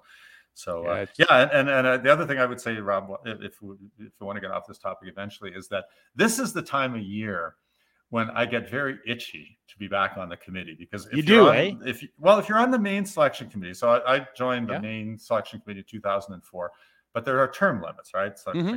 being you can only be a U.S. president twice, and you can only serve five three-year terms on the selection committee, and then you rotate off. So in 2018, my you know fifth three-year term came to an end. Cassie Campbell Pascall replaced me on the committee. I'm sure she does a great job, but of course I'm not there, and everyone is bound by secrecy, so I don't really know what what goes on in those conversations. And I think the further removed I am, the less feel I have for what is going to happen next. You know, like right. the first year afterwards, you know, who came close. And then when somebody gets elected, it's like, okay, yeah, because that person came close. But, you know, it's now five years. Mm-hmm. The committee has had a fairly significant turnover. Um, this year, two new members, uh, Mike, our, our, friend Michael Farber also reached the 15 year term limit. So he's gone. He's been replaced by Scott Morrison, the longtime sports editor of the Toronto Sun, who worked, yep. was with me on Satellite Hot Stove for a number of years and then worked for Rogers for, for a lot of years. So he's replaced Michael and Joe Sakic is on the committee for the first time, and he's replaced Bobby Clarke, who retired. So Bobby only served nine years, three three-year terms, and and then just you know uh, voluntarily decided to, he didn't want to continue. But they've added Joe Sakic to the mix, and that that's that, that, he'll be really good. Like yeah. he's a really smart, introspective, knowledgeable guy. Doesn't speak loudly, but I'm sure that when Joe does speak, um, his his voice will carry a lot of uh, weight in in that room. So, yeah, it's going to be interesting to see it. Uh, if anybody cares, the, it's um, it's one of those years where there aren't a ton of of slam dunk first year male players that are eligible. Henrik Lundqvist is at the top of the list. I'm I'm fairly certain he'll be a, a first time Hall of Famer. But after that, it's Justin Williams, you know, really good career. You know, Jay Bouwmeester, really good career. Corey mm-hmm. Crawford, really good career. Um, nobody that's you know that screams slam dunk the way like a Nicklas Lidstrom would have or a, a Ray Bourque would have. And so, right. in years where there is only one, then that's when the second chance candidates get a, get an opportunity. And um, and I'm just wondering uh, because my hobby horse was always uh, goaltenders, right? That, yep. that, I think I think they are notoriously underrepresented. I think that, that that's just a statistical conclusion. I, I believe I, I, was looking it up the other day. I think in the past 30 years, I think only seven goaltenders have been elected, and that includes Roberto Luongo last year. So I think Lundqvist will get in this year, but I also think Mike Vernon, Chris Osgood, Curtis Joseph, Tom Barrasso. Um, yeah. you know, even even Corey Crawford in, on on some level, uh, I think these are people that will all have to be considered. And I I wonder if this might be the year of the goaltender, just because I, I do think that um, you know there's been a, a really good catch up moment for the Hall in terms of, of European players from an earlier era that have been elected in the last couple of years. Mm-hmm. And I think it's time to catch up on on goalies that have. Uh, that have been overlooked. And uh, and again, I wonder if our if our old friend Mike Vernon is is going to be one of those uh, those people. I, I, yeah. I think he should be. You know, to be honest, I, I, wrote a piece a couple of years ago on the Athletic when we were doing Hall of Fame snubs, making the case for for Mike. And you know, uh, you know, there's a lot of different ways of looking at it, but certainly one is head to head against Patrick Roy and and Grant Fuhr, his two peers. He had a winning record against both. I think both of those men would support Mike's candidacy, even though they were great rivals of, of his. And and then the other is that you know he he did win one Conn Smythe as a playoff MVP playing for Detroit in 1997, and I can tell you in, in 1989 it was it was a 50-50 coin flip between between Mike Vernon yep. and Al MacInnis for yep. the, the Conn Smythe, and uh, and and uh, you know we never know the exact results of the votes, but I'm told it was very very close and it could have gone either way. And and and I know that there are people, you know, that that felt that just because of the way Vernon played and allowed the Flames to have that great escape in the first round against Vancouver, that should have tilted the, the scale in his uh, favor. So one way or another, uh, he has had exceptional playoff uh, uh, numbers. Uh, he was a terrific regular season goaltender. You know, his his pure raw statistical numbers are not as um, you know, as as good as the goalies that played in the dead puck era. But he played. He came into the National Hockey League in the 1985-86 season, and I believe that was 1985 was the highest scoring uh, year in the history of the National Hockey League. So you know, Grant Fuhr's numbers for that for first you know 10 years of his career weren't great, and Patrick Roy, same thing. And so I, I I don't know. It, it, has been a long time. I never want to make predictions because even when I was on the committee, they were always wrong. Um, but I, but I do. It feels like it yeah. could be his year. It feels well, like it could be his year. I don't understand how we can say, and we celebrated this, that Grant didn't matter with Grant Fuhr how many. Mm-hmm. He always he always let in one last, right? That was yeah. the thing about Grant Fuhr. Sure.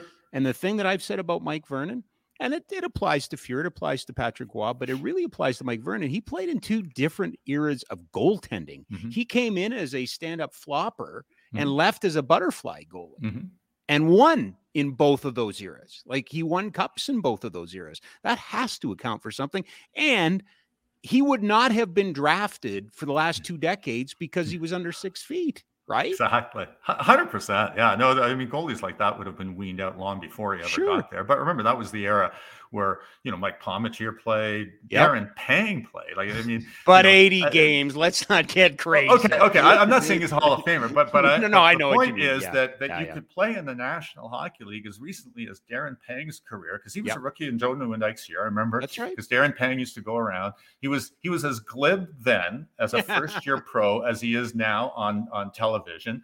And uh, I remember talking to him once, and uh, and he, he started his own Darren Pang for the for the Calder campaign, and it was Pang easier to spell than Nieuwendyk. I mean, I mean that's That's good. brilliant. That's brilliant. I like that. I think he got in the top three. I think it was it was Joe, Ray Sheppard, and Darren Pang, if I remember. That but anyway, it was. But but okay, so that's not that long ago, and he's five five, and he played in the National Hockey League, and Yeah. and and he, and you had a really good junior career. So you're right. the The position has changed.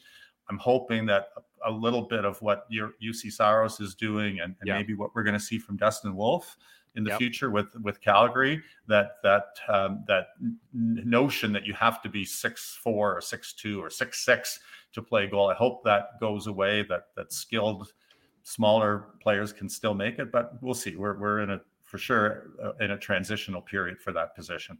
La- Last one, and we got to get to lots of news. But um, what's the one thing that would surprise people on the outside about being an elector or se- selector in the in the uh, process of the Hall of Fame? Hmm. Well, what would surprise people? That's an interesting way of framing the question. Um, I, I would tell you that what surprised me when I first started was um, how intense that four to five hours is. Uh, you know, you're in a room with a lot of very opinionated, um, knowledgeable people, and uh, and you know, and, and and people who are not afraid to challenge you on things. So you know, the world feels a little bit namby pamby sometimes, and and everyone is afraid of everyone's shadow and is afraid of saying this thing and the next thing, and and and in that room.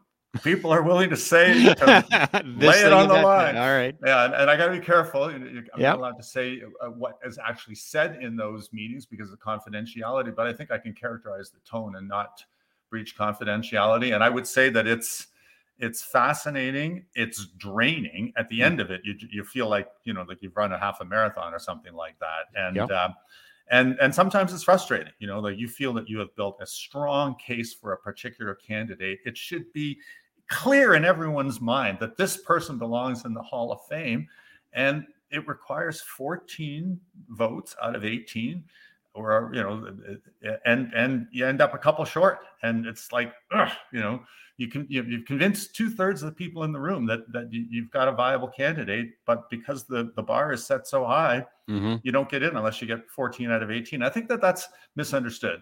I I would say the two things that are, are most misunderstood about the process is how hard it is to get 18, get 14 out of 18 votes of people who are very strong-willed and single-minded. So that's one. And then the other thing that people sometimes don't necessarily realize or understand is what you referenced before that the committee changes, right? Yeah. So so since I've been gone, I think there are seven new members of the committee. Scotty Bowman retired the year before me. I think Coley Campbell the year after. Um, so there's there's a, a- at least a third of the committee that I didn't even serve with at the time, and so they all bring their own perspective that's different from the six people that rotated off the committee. And this is my answer to when people ask, you know, well, why did Eric Lindros get in after after ten years? Well, the committee that was in place when Eric Lindros was first eligible, and the committee that was in place when Eric Lindros was actually elected. Mm-hmm. I- I mean, there, there are 10 or 12 new faces, new voices, new Yep. thoughts. And so, and, and that's part of why they rotate people in and off to, you know, to keep it fresh. You know, you've got, you know, people whose careers, ha, you know, are, are fairly fresh and, and, and have a memory of playing against the, you know, the candidates that, that are coming up. And they can say, here's what it was like to face Henrik Lundqvist, you know, and, but there are also people there that can say, here's what it was like to face Mike Vernon. Um, but I think that, that the, the, um, the ev- ev- evolution of, of the committee is something that people don't understand because I get I used I get that 10 times every year. Well, why now? Like why now after 10 years does this guy get in? Well, that that it's as simple as that. The committee Yep. is just different than it was 10 years ago. Um, let, let's get into some news. Uh, let's, we'll start with the local hockey heroes and we'll go chronologically. Uh, Ryan Huska introduced as the 24th coach of the Calgary Flames on Monday. Um, another, you know, did it went through the system, did everything was asked, gets the promotion. Um, thoughts on what you've heard, what you think of of Ryan Huska as a choice?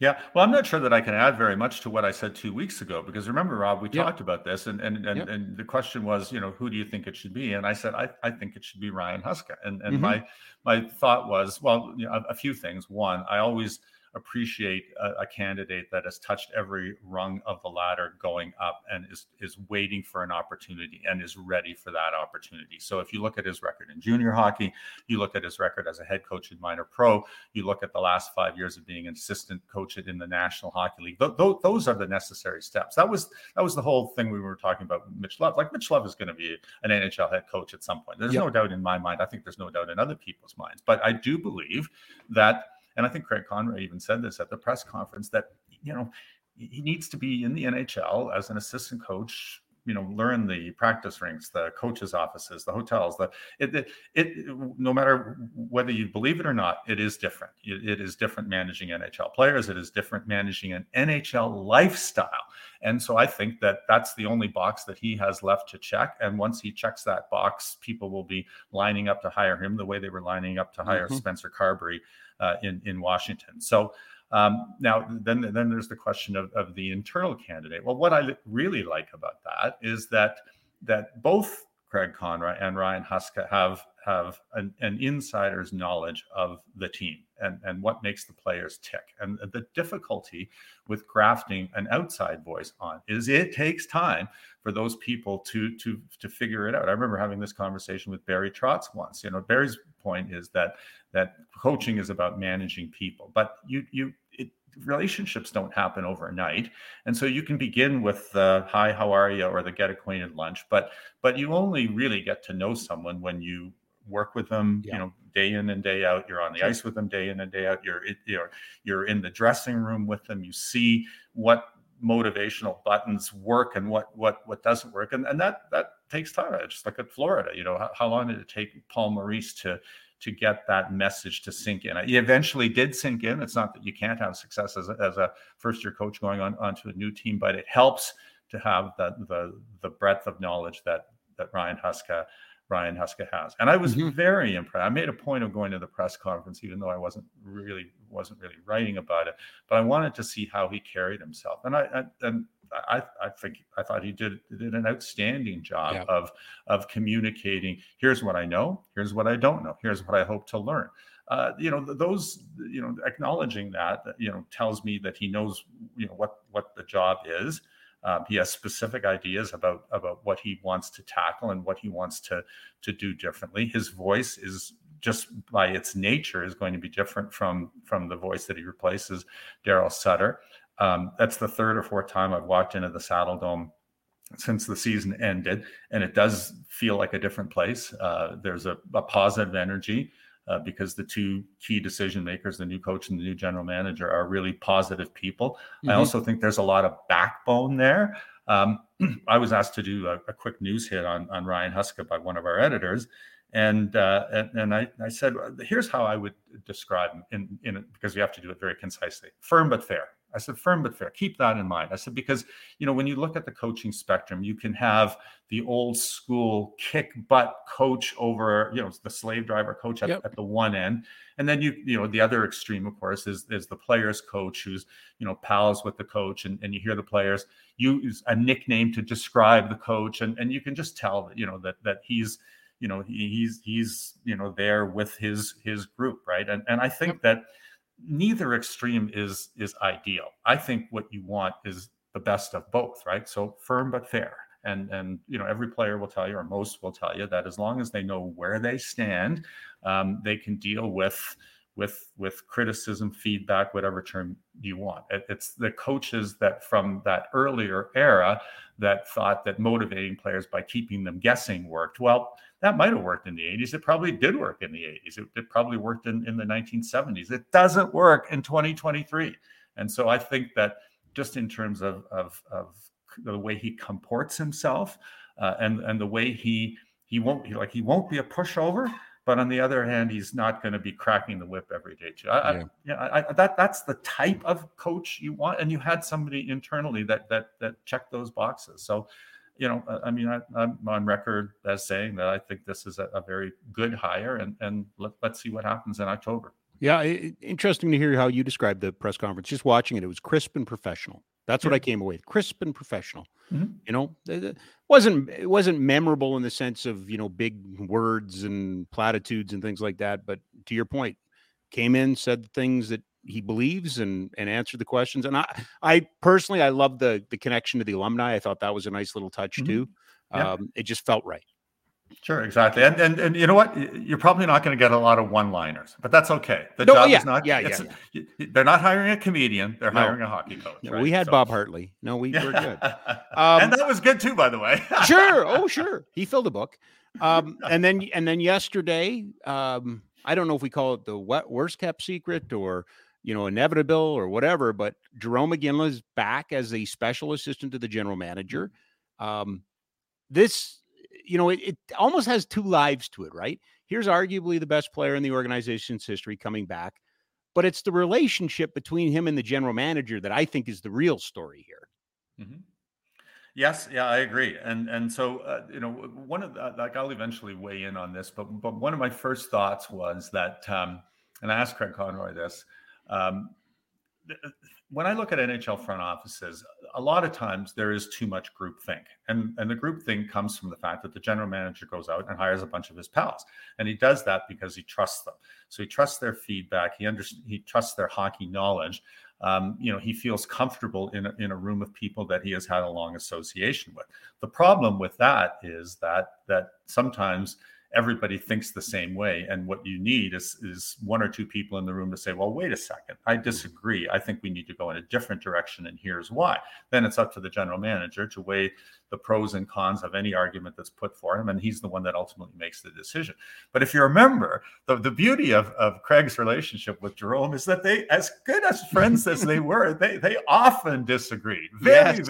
you yes. saw it on the benches. You saw it when they you know, when we were doing all the profiles of, of, of, Jarome when he retired and went in the Hall of Fame, you know, the stories that they they told on each other and and you know and how they would compete against each other. So so this is not that group think no. thing. This is this is a, a relationship that has been around for a long time, but it involves uh, pushback and and and I think that that's healthy. That's yeah. really healthy. So so and it will be probably a you know a, a transition because uh, you know as we, we, you know or was reported, you know Jarome will continue to coach yeah. uh, at Rink Academy for for another year and then transition into a a more full time position. I think really all this does is formalize something that was happening already because you know that was my question to, to Craig was that um, I, I, said, well, you know, haven't you been talking to him? Oh yeah, no, I've been talking to him. You know, and I, you know, I would have continued to talk to him, but but they wanted to formalize the relationship and then and then see where it goes. And and I think that it will be different in 12 months' time. Yeah. when he can devote more more time to to the job and less time to coaching, and and then it may evolve after that. You know, because the one thing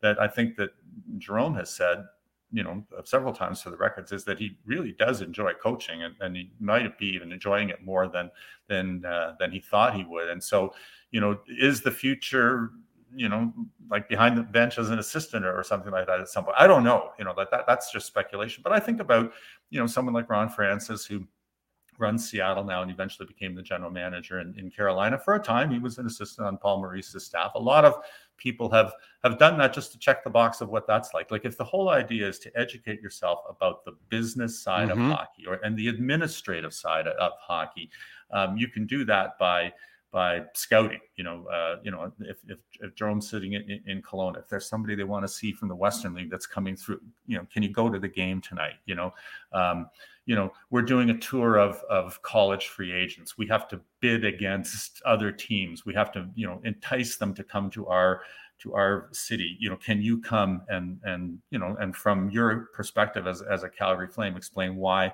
this is a city and an organization that you want to join i mean he can he can do a lot of different things and i think yeah. that's why the title is special advisor because you know then then craig can ask him to help me here help me there help me there and, and then over time you know part-time probably becomes full-time and then and then Jarome can decide, you know, how much and uh, time he wants to put into it, and and uh, you know, and how badly he wants to stay in. The one thing I would say that that I, I had a terrible take about 25 or 30 years ago that proved to be completely wrong because at the point where salary escalation just went bananas. Uh, you know, I, I, think I wrote a column saying that the problem with this is that no star player then will ever want to become a manager because he'll have made 50 million, 80 million, 100 million dollars. Why go to the trouble and, and the heartache of, of being general manager, assistant general manager, coach, assistant coach when you when when you don't have to work. Yep. And what I failed to realize was that the reason these people became the great players was because they were passionate about the game, because they were lifers in the game.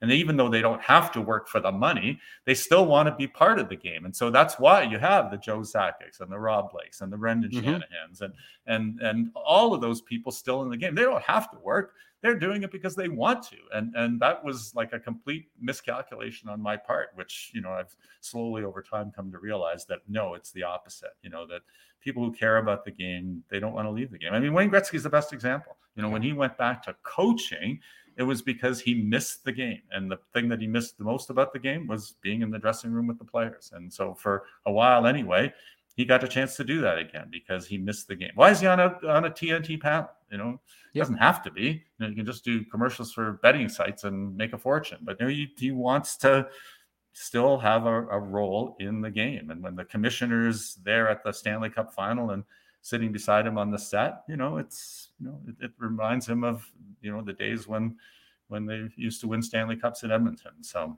anyway. I, the gen, the general manager and the special advisor are going to have some work to do. Um, your your colleague uh, Pierre LeBrun, uh, writing today in the Athletic, that Noah Hanifin uh, has expressed that he's not interested in signing another deal here in Calgary. Uh, that explains, I guess, if you will, why his name has popped up there. Disappointing to me. I I, I really like Noah Hanifin as a defenseman, but we all knew they had the seven players that could be free agents next year. There was going to be work and that work is starting to come the some of it it's beginning to show some clarity here yeah no I, I, think that's a good take by you rob and and i would say that uh, that so the, here to me this was always the, the, the challenge that craig conroy was going to face so i, I think that you know this new regime that, that's in place, I think, is is going to be very attractive to to a lot of the players that were having some issues. So, you know, everything that was said in the exit meetings, you know, I want to wait to see what the path forward looks like until I commit. And um, and I think the message there was, you know, you need to make some changes. So I think they've made positive changes. But the reality is, if you're let, us say let's use Noah Hanifin as an example, mm-hmm. but you could probably say the same for for Lindholm and maybe even for Backlund. Um, they they probably they approve of the the new general manager. They probably approve of the coaching hire, but they're at a point where they're real close to UFA.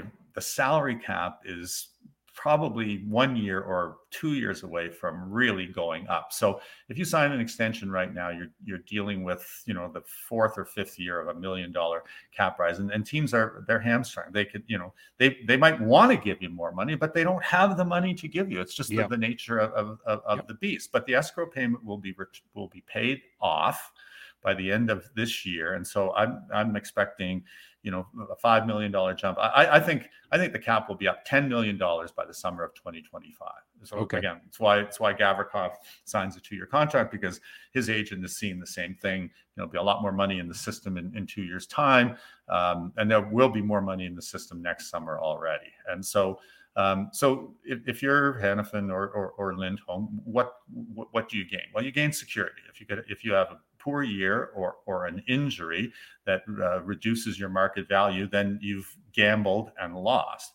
But the reality is, you know, if you have a, a, another good year, there's no you don't have to you don't have to sign this summer. You know, you can wait to see October 5th, puck drops. Flames are really good right out of the start. There's a positive energy, a positive environment. I'm liking it. Well, doesn't you, can sign an extension then yep. Um, or you can wait to see how the whole season goes and then and then test the market so I think it's a very reasonable position for the players to take. Um, mm-hmm. In, the, in their shoes, maybe I would take the same position. The problem, of course, if you're the general manager, is you know that flies against the philosophy that was outlined at his in- introductory press conference, which is we let Johnny Gaudreau go for nothing, and you just can't let an asset walk, right? And and so without getting something in return. So then the mat it becomes okay. So what can you get for him? Um, and when is the appropriate time to, to, trade a player? Is it before the draft? Well, if you, if you trade him before the draft, then you have a chance to get picks in a very deep 2023 draft. So that's a good thing. Do you trade him during the summer? You know, once the free agency air is clear and teams find that they didn't get the player that they wanted, they're circling back to you because, like, I, I was hoping to sign you know Orlov. Yeah. Uh, but I didn't get him, so you know, like I need a top four guy, and you have a guy available. I, will give you player X. Or do you wait until the trade deadline because the price for rentals has been ridiculous these last few years, and it's possible that you might even get more for a top four defenseman like Hanifin or a true number one center mm-hmm. like Lindholm at the trade deadline. The risk there, of course, is you're having a good season, and then can you afford to trade a contributing player off the roster, and what's the message you send? So, see, it's it's this complex, nuanced question that doesn't really have a, an obvious, easy answer. Um, and, but I, and I think that this is where you know hard decisions are going to be have to made have to be made, and I think that Craig Conroy is capable of making those because I think he's got lots of backbone. Um, but you know, if your first uh, major trade is is is moving a guy out just because you know you, you, you might not sign, that's you're, you're you know you're the first move is is a calculated risk, and uh, and then we'll see where it goes. So, um, but you know, I look at the depth on on their defense. I think Zadorov can play higher up the the depth chart. I also think that as you start moving pieces around, you might be able to find um, you know somebody that that, that mm-hmm. can fill in. So I, I think Hanifin has value. I think he has at least yep. first round at the very least first round value. Um, you know, could he get a, a, package like Alex DeBrincat got from Ottawa? Maybe depends on the team. You know, people are talking about you know how Buffalo could really use someone like him. How there's a connection between Hanifin and and Don Granato. I mean, you know, I mean, Buffalo has like a really nice young defense core coming. You know, Dahlin is probably going to sign for 10 million a year for eight years on July 1st or when he's eligible to do it. Owen Power is coming, but, but, but, you know, getting a, a, like a Hanifin type in there to supplement that group, uh, that, that would be really good, you know, and, and Buffalo does have, um, futures that you might be able to, yep. um, you know, to, to, trade for. So sure. yeah, interesting time. And I do think to your point, you know, between now and, you know the draft and then that period between the draft and, and free agency and then the you know then free agency and then the period after free agency i think we're going to see a significant number of moves so you know today is what 16th of, of june by the 16th of july the depth charts that that you and i have for all of our, our teams are going to look dramatically different for about 10 to 12 teams i would say yeah, I would think so, and I think part of that too is you know you mentioned Orlov, who now really I guess becomes the you know the big free agent out there. Um, it's not a great free agency class, right? So if you're gonna no. you're gonna do upgrades, you're gonna have to horse trade, right? Yeah, yeah, I think that that's fair. So uh, you know, like every everyone overpays in free agency. You know, like I thought, you know, so Damon Severson was a pending UFA out of New Jersey. Columbus trades for his right, sell, signs him eight years for like $50 million. So I must not be watching enough New Jersey Devils games because it didn't look like a $50 million player to me. So, but I would be, I would be a terrible general manager right now because every one of these contracts makes no sense. It's like, are you kidding? Uh, uh, for, for, for you know almost eight million for Jesper Bratt. Uh, really? You know, I, I, I would be a terrible general manager. It would be like, no, I, am not, I'm not doing that. So I I don't know. I don't know. Um, let's talk. I, arbitration's always a funny one, but let's talk about it. So Ottawa will take DeBrincat to arbitration. He's asked to be traded. I think there's there's a reason for this. Eric, Eric, can you kind of walk me through it? Uh, it's so complicated. I, I, okay. I, don't. Uh, if if you ask for a two year ARB award, you can get him signed for I think seven seven five instead of nine, which is the qualifying offer. And so gotcha. there would be a, there would be a way of of getting his number down a little bit until he becomes um, until he becomes a an unrestricted free agent. Actually, I guess uh, you know in, in his case, you, you can't ask for a two year award because he's only a year away from from UFA. So uh, it's a dense, complicated thing. I was researching it myself, and, and yeah. I thought, okay, this is you know this is when you need to call the Mike Burks of the world and say, okay, how does that work? How does this work? But, I know, but but there yeah. is a but there is a mechanism, and and I think uh, I mean uh, correct me if I'm wrong, but I, I believe the Flames filed for arbitration with Matthew Tkachuk for for a similar thing. You know, mm-hmm. just to you know, and, and I think the other thing is you you, you know, yeah, they're, they're I, am going to be talking myself into a corner and, yeah, and give okay. out false information, which I don't want to do. But there is a, there is a, a, a reason for doing that because it allows them to. Uh, to to potentially if if they have to hang on to him to get him at, at a lower number but i do think too that that they will, you know, in the same way that you know Calgary's probably going to have to listen to on Hanifin, that Winnipeg is having to listen on Dubois and Hellebuyck, Ottawa's going to have to listen on yeah. on DeBrincat. And, and here's what I will tell you: I think the general managers that are in that position they prefer that to the uncertainty because if someone gives you the defi- a definitive no um, that's better than a maybe because maybe is is the Gaudreau message. You know, in, in fact, I, I, would I would characterize the Gaudreau message as maybe probably uh, or maybe possibly. And so I think that that held out a lot of hope for the people that were running the team that that yep. that, that he would sign. You know, that he was interested in exploring free agency, but but you know he had an attachment to. And then all of a sudden, you know, 11 minutes before the deadline, it's like, no, I'm testing the market. And so, um, so you would rather have, you know, what Matthew Tkachuk did, which is like, you know, here's who I'm prepared to play for. Here's what I'm prepared to sign for. You can get more assets back this way than you can when I leave for nothing. And so, uh, to me, that that's actually doing the team a courtesy to to just to say it. If you know you're not going to sign, and and you feel any loyalty to the organization that you're that you've played for for any number of years, then I think it's it it's it behooves you to to say if you're not sure you're not sure then right. then you you know yeah. you you return and play and, and and maybe you know maybe then you can uh, you know sign them during the season but um but yeah i mean i, I look at the the number of you know to your point free agency isn't great so you're you're probably going to go have to go into the market there's some really good players that are going to be available and then it's just a matter of um, you know what are people prepared to give up to get them well, there's another defenseman available. While you and I have been talking, the Vancouver Canucks are taking advantage of the buyout window and are going to pay um, Oliver Ekman Larsson for the next eight years. Wow. Uh, there's a team that I don't know how you get out of all of this mess, right? You know, so they pay 88%, the uh, and Coyotes play 12% of the buyout costs. Yeah. Well, it, it, you know, it, it's a two year plan to extricate yourself from from the hole. Like you know, like they they, they dug this hole, uh, and I think that you know they're blaming it largely on on the previous regime. And mm-hmm. um, and and I think in the case of Ekman Larsson, yeah. What, what an interesting player, right, Rob? When, yeah. Oh, when yeah. Auston, when Auston Matthews was available to be drafted at, at the you know, at the top of the first round in 2016, I think it was. Mm-hmm. Uh, Ekman Larsson was one of the top defensemen in the National Hockey League, playing for Arizona. Um, and, and, there was talk, you know, like I think it was just made up stuff, but uh, you know, would you know, Arizona consider trading Ekman Larsson to Toronto so they could draft Auston Matthews and Auston Matthews could save the franchise.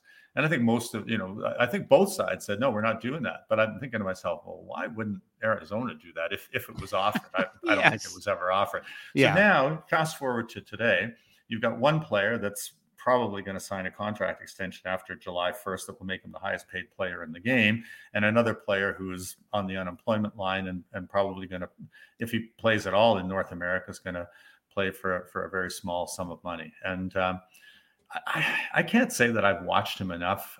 I think it's really hard when a player becomes a whipping boy like like yep. Oliver Ekman Larsson did to really evaluate what what he can do. You know, I think about Erik Gudbranson. He became a whipping boy, and then he came to Calgary and played pretty well. He so did. there's a part of me that thinks that that used the right way, priced right, that Oliver Ekman Larsson is going to help somebody. It just you know it, it was just too much money um, you know, for a guy that you know was not playing, you know, top pair minutes anymore, and um, and and just was a symbol of everything that had gone wrong for two years in the organization. That that that's a lot of weight for a player to carry. You know, you're you're trying to play a game at top speed, and and and you get booed, and and it, mm-hmm. it just you know, if anyone needs a fresh start, there's a player that does, and he's he's a player I've always liked. So, and he has a connection to Brad Treliving. So, you know, you wonder if Toronto has to go shopping for a you know an inexpensive reinforcement on the blue line is he someone that that would go there? You know has a relationship with brad presumably has a relationship with shane doan. So um, if if Hanifin moves from here is, is he somebody it's that not kind of what i was thinking. Yeah. You well, know no, in a way right? Yeah, well, they, they they looked at him, you know, and there was just too much money, and and and I think the biggest problem with that trade was that when Arizona made the trade, they only ate what was it, one eighth of it or something like that. It was a very it was a very ins, insignificant amount of money, and that'll be a you know part of of the conversation that the teams have this summer as they're trying to move on from some of these these high price contracts. You know, we had a story on our website uh, this week about Erik Karlsson and six. Yep possible destinations. And, and in every case, it was, you know, like here's what Erik Karlsson can bring to this team. And, and here's the here are the financial hoops that they would have to jump through in order to make it happen. And at the end of reading it, it's like, wow, those are really strong, consistent, expensive financial hoops. And as good a player as he is, and he'll probably win the Norris Trophy, you know, it he, he, that contract might be close to untradeable. Of course, I thought Cal Petersen's contract was untradeable, and Rob Blake managed to trade it. So, so uh, nothing, I guess, is untradeable anymore. So. Uh, last one before you let you go, and and I maybe it speaks to the era we're in. Maybe it just speaks to how forgettable it was. But there was a Stanley Cup champion decided earlier this week, and it was Vegas. Who won, by the way? Who yeah, who won Vegas? Yeah. oh, six Vegas. okay. Right. Six, six years in. Um, great local story in Adin Hill. Yeah. Uh, oh, yeah. yeah. But it sure kind of felt like outside of Nevada, this one just didn't resonate. Uh, mostly because I don't think, I just don't think Florida was competitive in this series. No, no, it was it was you know I, I, hate to say it, it was a terrible Stanley Cup final. A lot of one-sided games. There wasn't yep. a lot of of uh, mystery there when Tkachuk got hurt. Uh, yeah, you know it, it, You know the Keegan Kolesar hit basically ended the series right right then and there. Um, yeah, so you know I, my column today weighs in on on on Vegas from the perspective of what an unorthodox blueprint, and mm-hmm. and how do you how do you follow that blueprint? because so think about the, the previous champion, you know, Colorado uh, Avalanche. So their nucleus, MacKinnon first overall, Landeskog second overall, Makar fourth overall, Rantanen tenth overall, draft and develop, right? That was their their model. Tampa before them, you know, Steven Stamkos first overall, Hedman second overall, uh, Kucherov a steal in the third round, Vasilevskiy a first round, draft and develop, right? So that that that is the mantra and the model for virtually every organization in the National Hockey League. Then you've got this one team that swims against the tide, you know, draft and develop. They, uh, like yeah. without saying draft schmaff, that's you know, I mean, they use those the, the players that they chose in the draft. They use draft choice as draft choices as as currency, but they went out and and got a really expensive uh, yeah. center in Eichel, a really expensive uh, winger in Stone, a really expensive defenseman in Pietrangelo, and then they turned to their their pro scouting department and said, "Find us, you know, value elsewhere." And and all of a sudden, you know, Chandler Stephenson comes in and Howden mm-hmm. comes in, and they grab Amadio on waivers, and you know, the the trade that I, you know, so during these playoffs, right? So we've heard all about how Marchessault and, and Reilly Smith ended up from Florida in, in, Vegas and, and Theodore from Anaheim. And those were all the big names. So I'm looking at Kolesar, who I thought was really an important figure in yep. that uh, in that series and, and in that entire playoff. And okay, how did they get him? Because he wasn't a draft choice. And, and so the trade tree is Tampa gives – Vegas the 45th pick in the draft because uh, you know, to, because they wanted to unload Jason Garrison's contract. So Vegas makes Jason Garrison their selection from Tampa, and in exchange for taking Garrison and not one of their better players, they get a second round pick. Then at the draft, they trade that second round pick to Columbus because Columbus has their eye on that Alexander Tessier, the Texier, the player who went to France, who I think is coming back this yep. year. And so for that second round pick, they, they get Keegan Kolesar. So Kolesar had been drafted by Columbus back in 2015. He was playing for Seattle in the WHL. He had a great playoff for Seattle from Brandon, right? So in 2017, who's the assistant general manager? It's Kelly McCrimmon from Brandon. So there's the connection. So it's not an overnight sensation. He goes to Chicago, plays in the minors, gets to the NHL. He's really only been in the NHL for a couple of years. 26, not a kid, but big, strong, tough. If you think of the identity of that Vegas team, you know, to me, the identity came from Kolesar, from Carrier, from from that fourth line that just mm-hmm. that was just so stalwart and just played so hard. And you know, and but how do you duplicate that blueprint? You know, their their bottom ten were better than anybody else's bottom 10. They had a real nice, you know, skilled guys at the top. No, there's no doubting what Eichel did, what Marchessault did, you know, what what what Pietrangelo meant, what Adin Hill meant to the team. But but they could roll those guys out there. As a coach that I was talking to said they never hand off a bad shift. So mm-hmm. does that change the way teams think? you know, I, I, use this as a trivia question to a few people, including uh, our, our, good friend Craig Button, who, by the way, got it in one. Uh, how, how, how, many drafted players did they have in the lineup on the night that they won? How many drafted players? Uh, Vegas drafted players. Yeah, three. Well, I, am not going to put you on the spot. I'm going to oh, tell okay. you the answer. The answer is one, and it was it was Nick Hague. Nick Hague is That's the it. only drafted player that was in the lineup. The, the, Paul Cotter was around. There's a few guys that, but in the lineup, yeah, yeah. But yeah. in the lineup, uh, yeah. contributing to this championship, one, and and they're six years in. So that's not like, like if it's Seattle, okay, you know, you've got a bunch of 18 and 19 yep. year olds. You wouldn't expect to have too many, but they're six years in. Those players in the pipeline have had a lot of time to develop. Well, they traded them all, you know, except for except for one guy, right? Mm-hmm. Hague. So I always get Hague and Roy confused because I think that they're both really good, really tough, really anonymous, and and yep. and so important to what they did. But it was one one player. So you know, do you, do you, do you, do you follow that model? I don't know. I don't. I don't think you can. I, I think. I think we're going to see this as a, a unicorn kind of a con- construct. Although I will say this, you know, if you want to explain what Columbus is doing this year, which nobody likes, they're trying to get yep. hard to play against NHLers in the lineup, and they're trading futures, and nobody thinks that's a good idea. But may, you know, maybe maybe they're the first team that's trying to follow that Vegas model because it worked. It's a and copycat they, league. Yeah, right? and, and and yeah, and and and they they were really good in all four series. They were really good in all four series. I think so. the, the the thing that's the anomaly that's going to jump out for me because I think it's going to trip up a lot of people for a long time. Jonathan Quick, three Stanley Cup rings. Yeah. Right. Well, you know, I mean, he was a, you know, obviously a spare part and a, and a cheerleader and, and mm-hmm. someone that, you know, that helped, you know, with the uh, tone, I guess, of, of uh, and the composure in, in, in, the dressing room. But, but I mean, he's a Hall of Famer. You know. Oh yeah, he yeah, was, yeah, yeah. he was, he was so critical in those two Kings teams, and he's so competitive. Um, but yeah, Vegas Vegas's goalie uh, tandem next year is it going to be the two local kids, Thompson and Hill you know, Brossoit walks and he's a backup. There's going to be a demand for backup goaltenders this yes, year. Yes, there will be. You know, uh, Brossoit will get a job. He'll get a contract.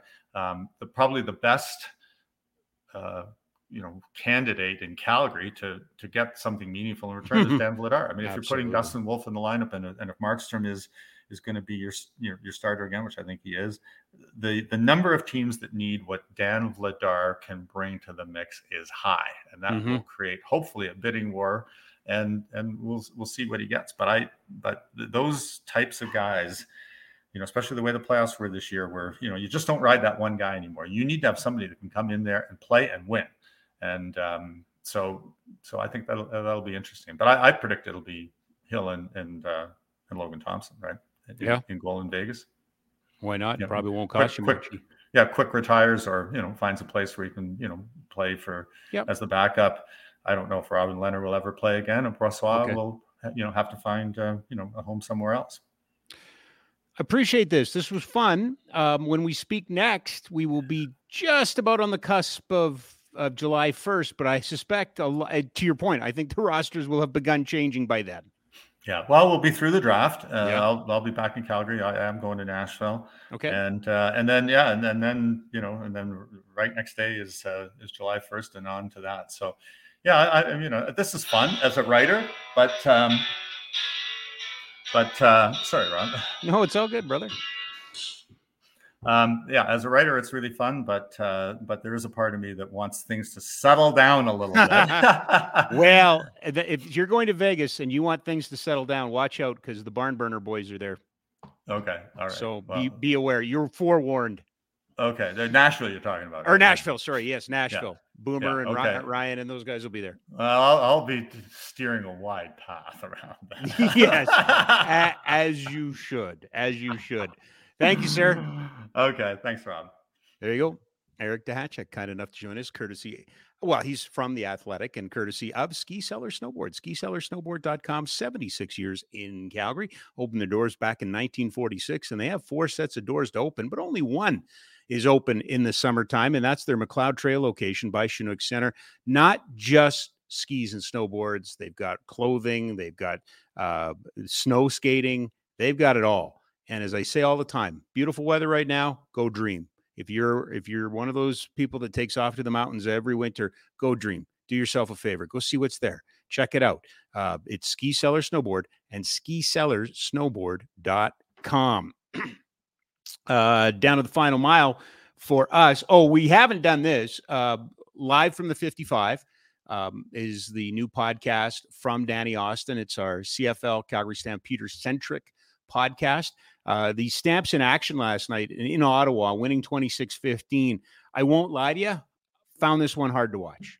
Found this one hard to watch um, hopefully and i think part of that is you know the bull the you know you, the bull and the rider both get marked the rider was okay the bull was no good um, ottawa's terrible and look like they're going to be terrible all year long uh, now calgary comes home i believe they play saskatchewan um, big weekend in the, the cfl winnipeg in saskatchewan tonight edmonton in bc tomorrow night and we end up with hamilton and toronto on sunday so just wanted to get you caught up on that all right time for our final mile uh, earlier in the week, the Denver uh, Nuggets won the NBA title. The Denver Nuggets won the NBA, their first NBA, the Larry uh, Larry Brown Trophy, I believe.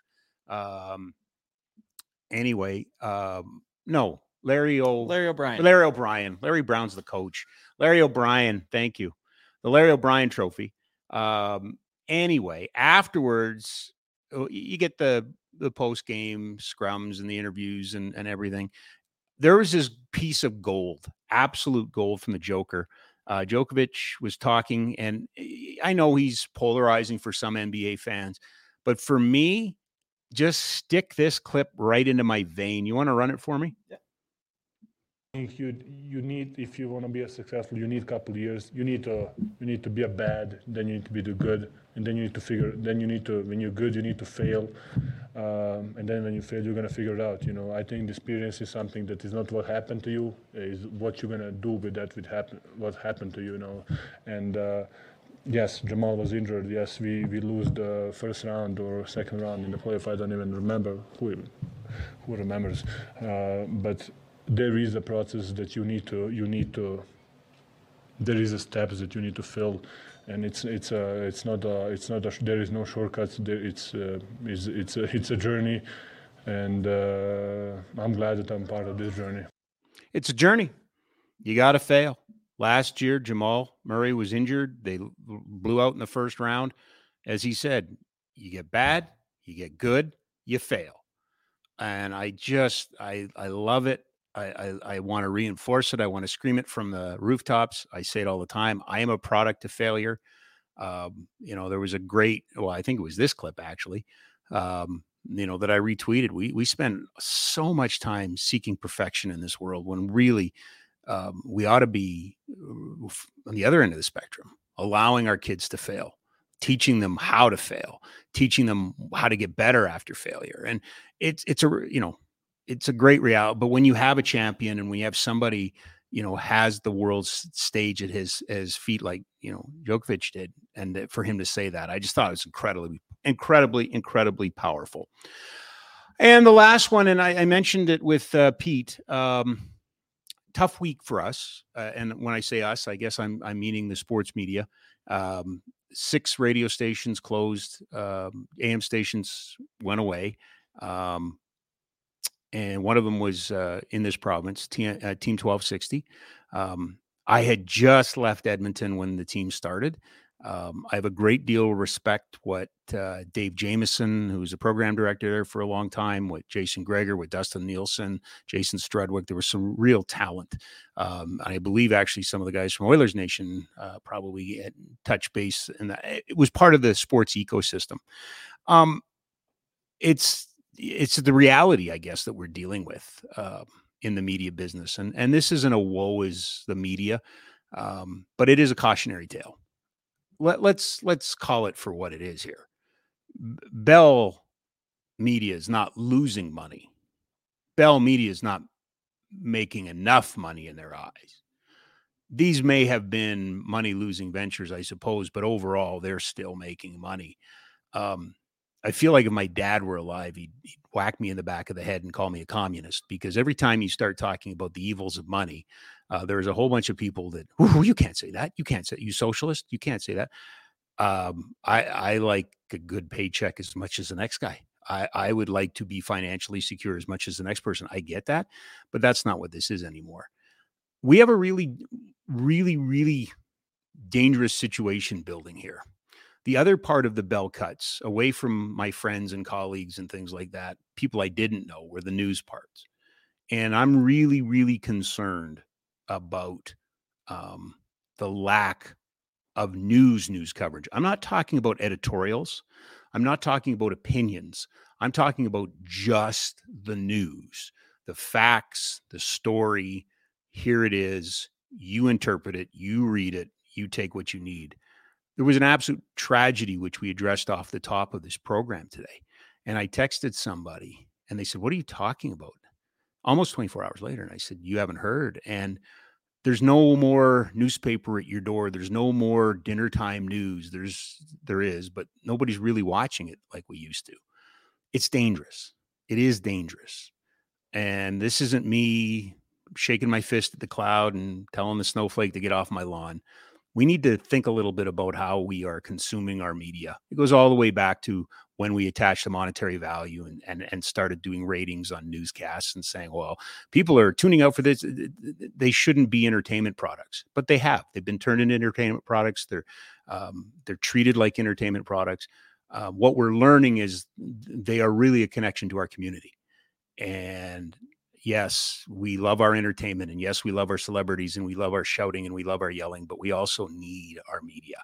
Uh, and I know it's not a popular thing to say, but maybe in some cases we do need um, some government intervention to come in and make sure that we consistently have access to media. I understand the internet, I get that. Uh, but it's given rise to false narratives. It's given rise to conspiracy theory. It's given rise to all these things. But it, what it has done is eroded the news that we need. Um, again, God bless Bell. God bless Rogers. Um, but they're not doing anybody any favors. Um, but they're also reacting to a world market, a global economy, all of those things. This is a sports show. I don't want to end it on a downer. I will say this tip of the hat to all of those guys that did yeoman work in Ottawa and, and everywhere else in Edmonton on the TSN flagships. Am I worried about the uh, the station? Yeah, I am. I I can I'm concerned that AM radio is going away. I'm I'm concerned, and hey, it's not supported. It's not supported. I understand all that but we we need our local information. So hopefully we can be a little bit of that uh, on a good day. Thanks to our outstanding producer Jack. Thanks to Peter Maher. Thanks to Eric Duhatschek, and of course thanks to you for spending your time with us today. Uh, it is uh, Danny Austin and Cami Kepke coming up on Monday. I'll be back with you next Wednesday. The Barn Burner crew will be in Nashville next week for the draft. So Dean, Ryan, is Rhett going too? I don't know. I don't think Rhett knows what he's Is doing. Rhett across the border yet? So Is he still being held? He went across to Okay. Canada to get a hockey stick, Yeah, but then he didn't end up getting the stick, and then he went back. So but he's across the border. He's back safe in the United he's States. in the United Okay. States, safe. Okay, that's the only thing. I don't want anybody uh, going home this weekend concerned about the whereabouts and the safety of one Rhett Warner. Uh, if you can, a couple of uh, Calgary Surge games this weekend. Uh, have a great weekend, everybody. Take care of each other. Oh, don't forget tomorrow's All Sport One uh, day for kids, so you'll see us out in the community. Uh, hopefully, hopefully. Finding a new favorite sport for a bunch of kids, seven to 17. That's going to be pretty cool tomorrow. Have a great weekend, everybody.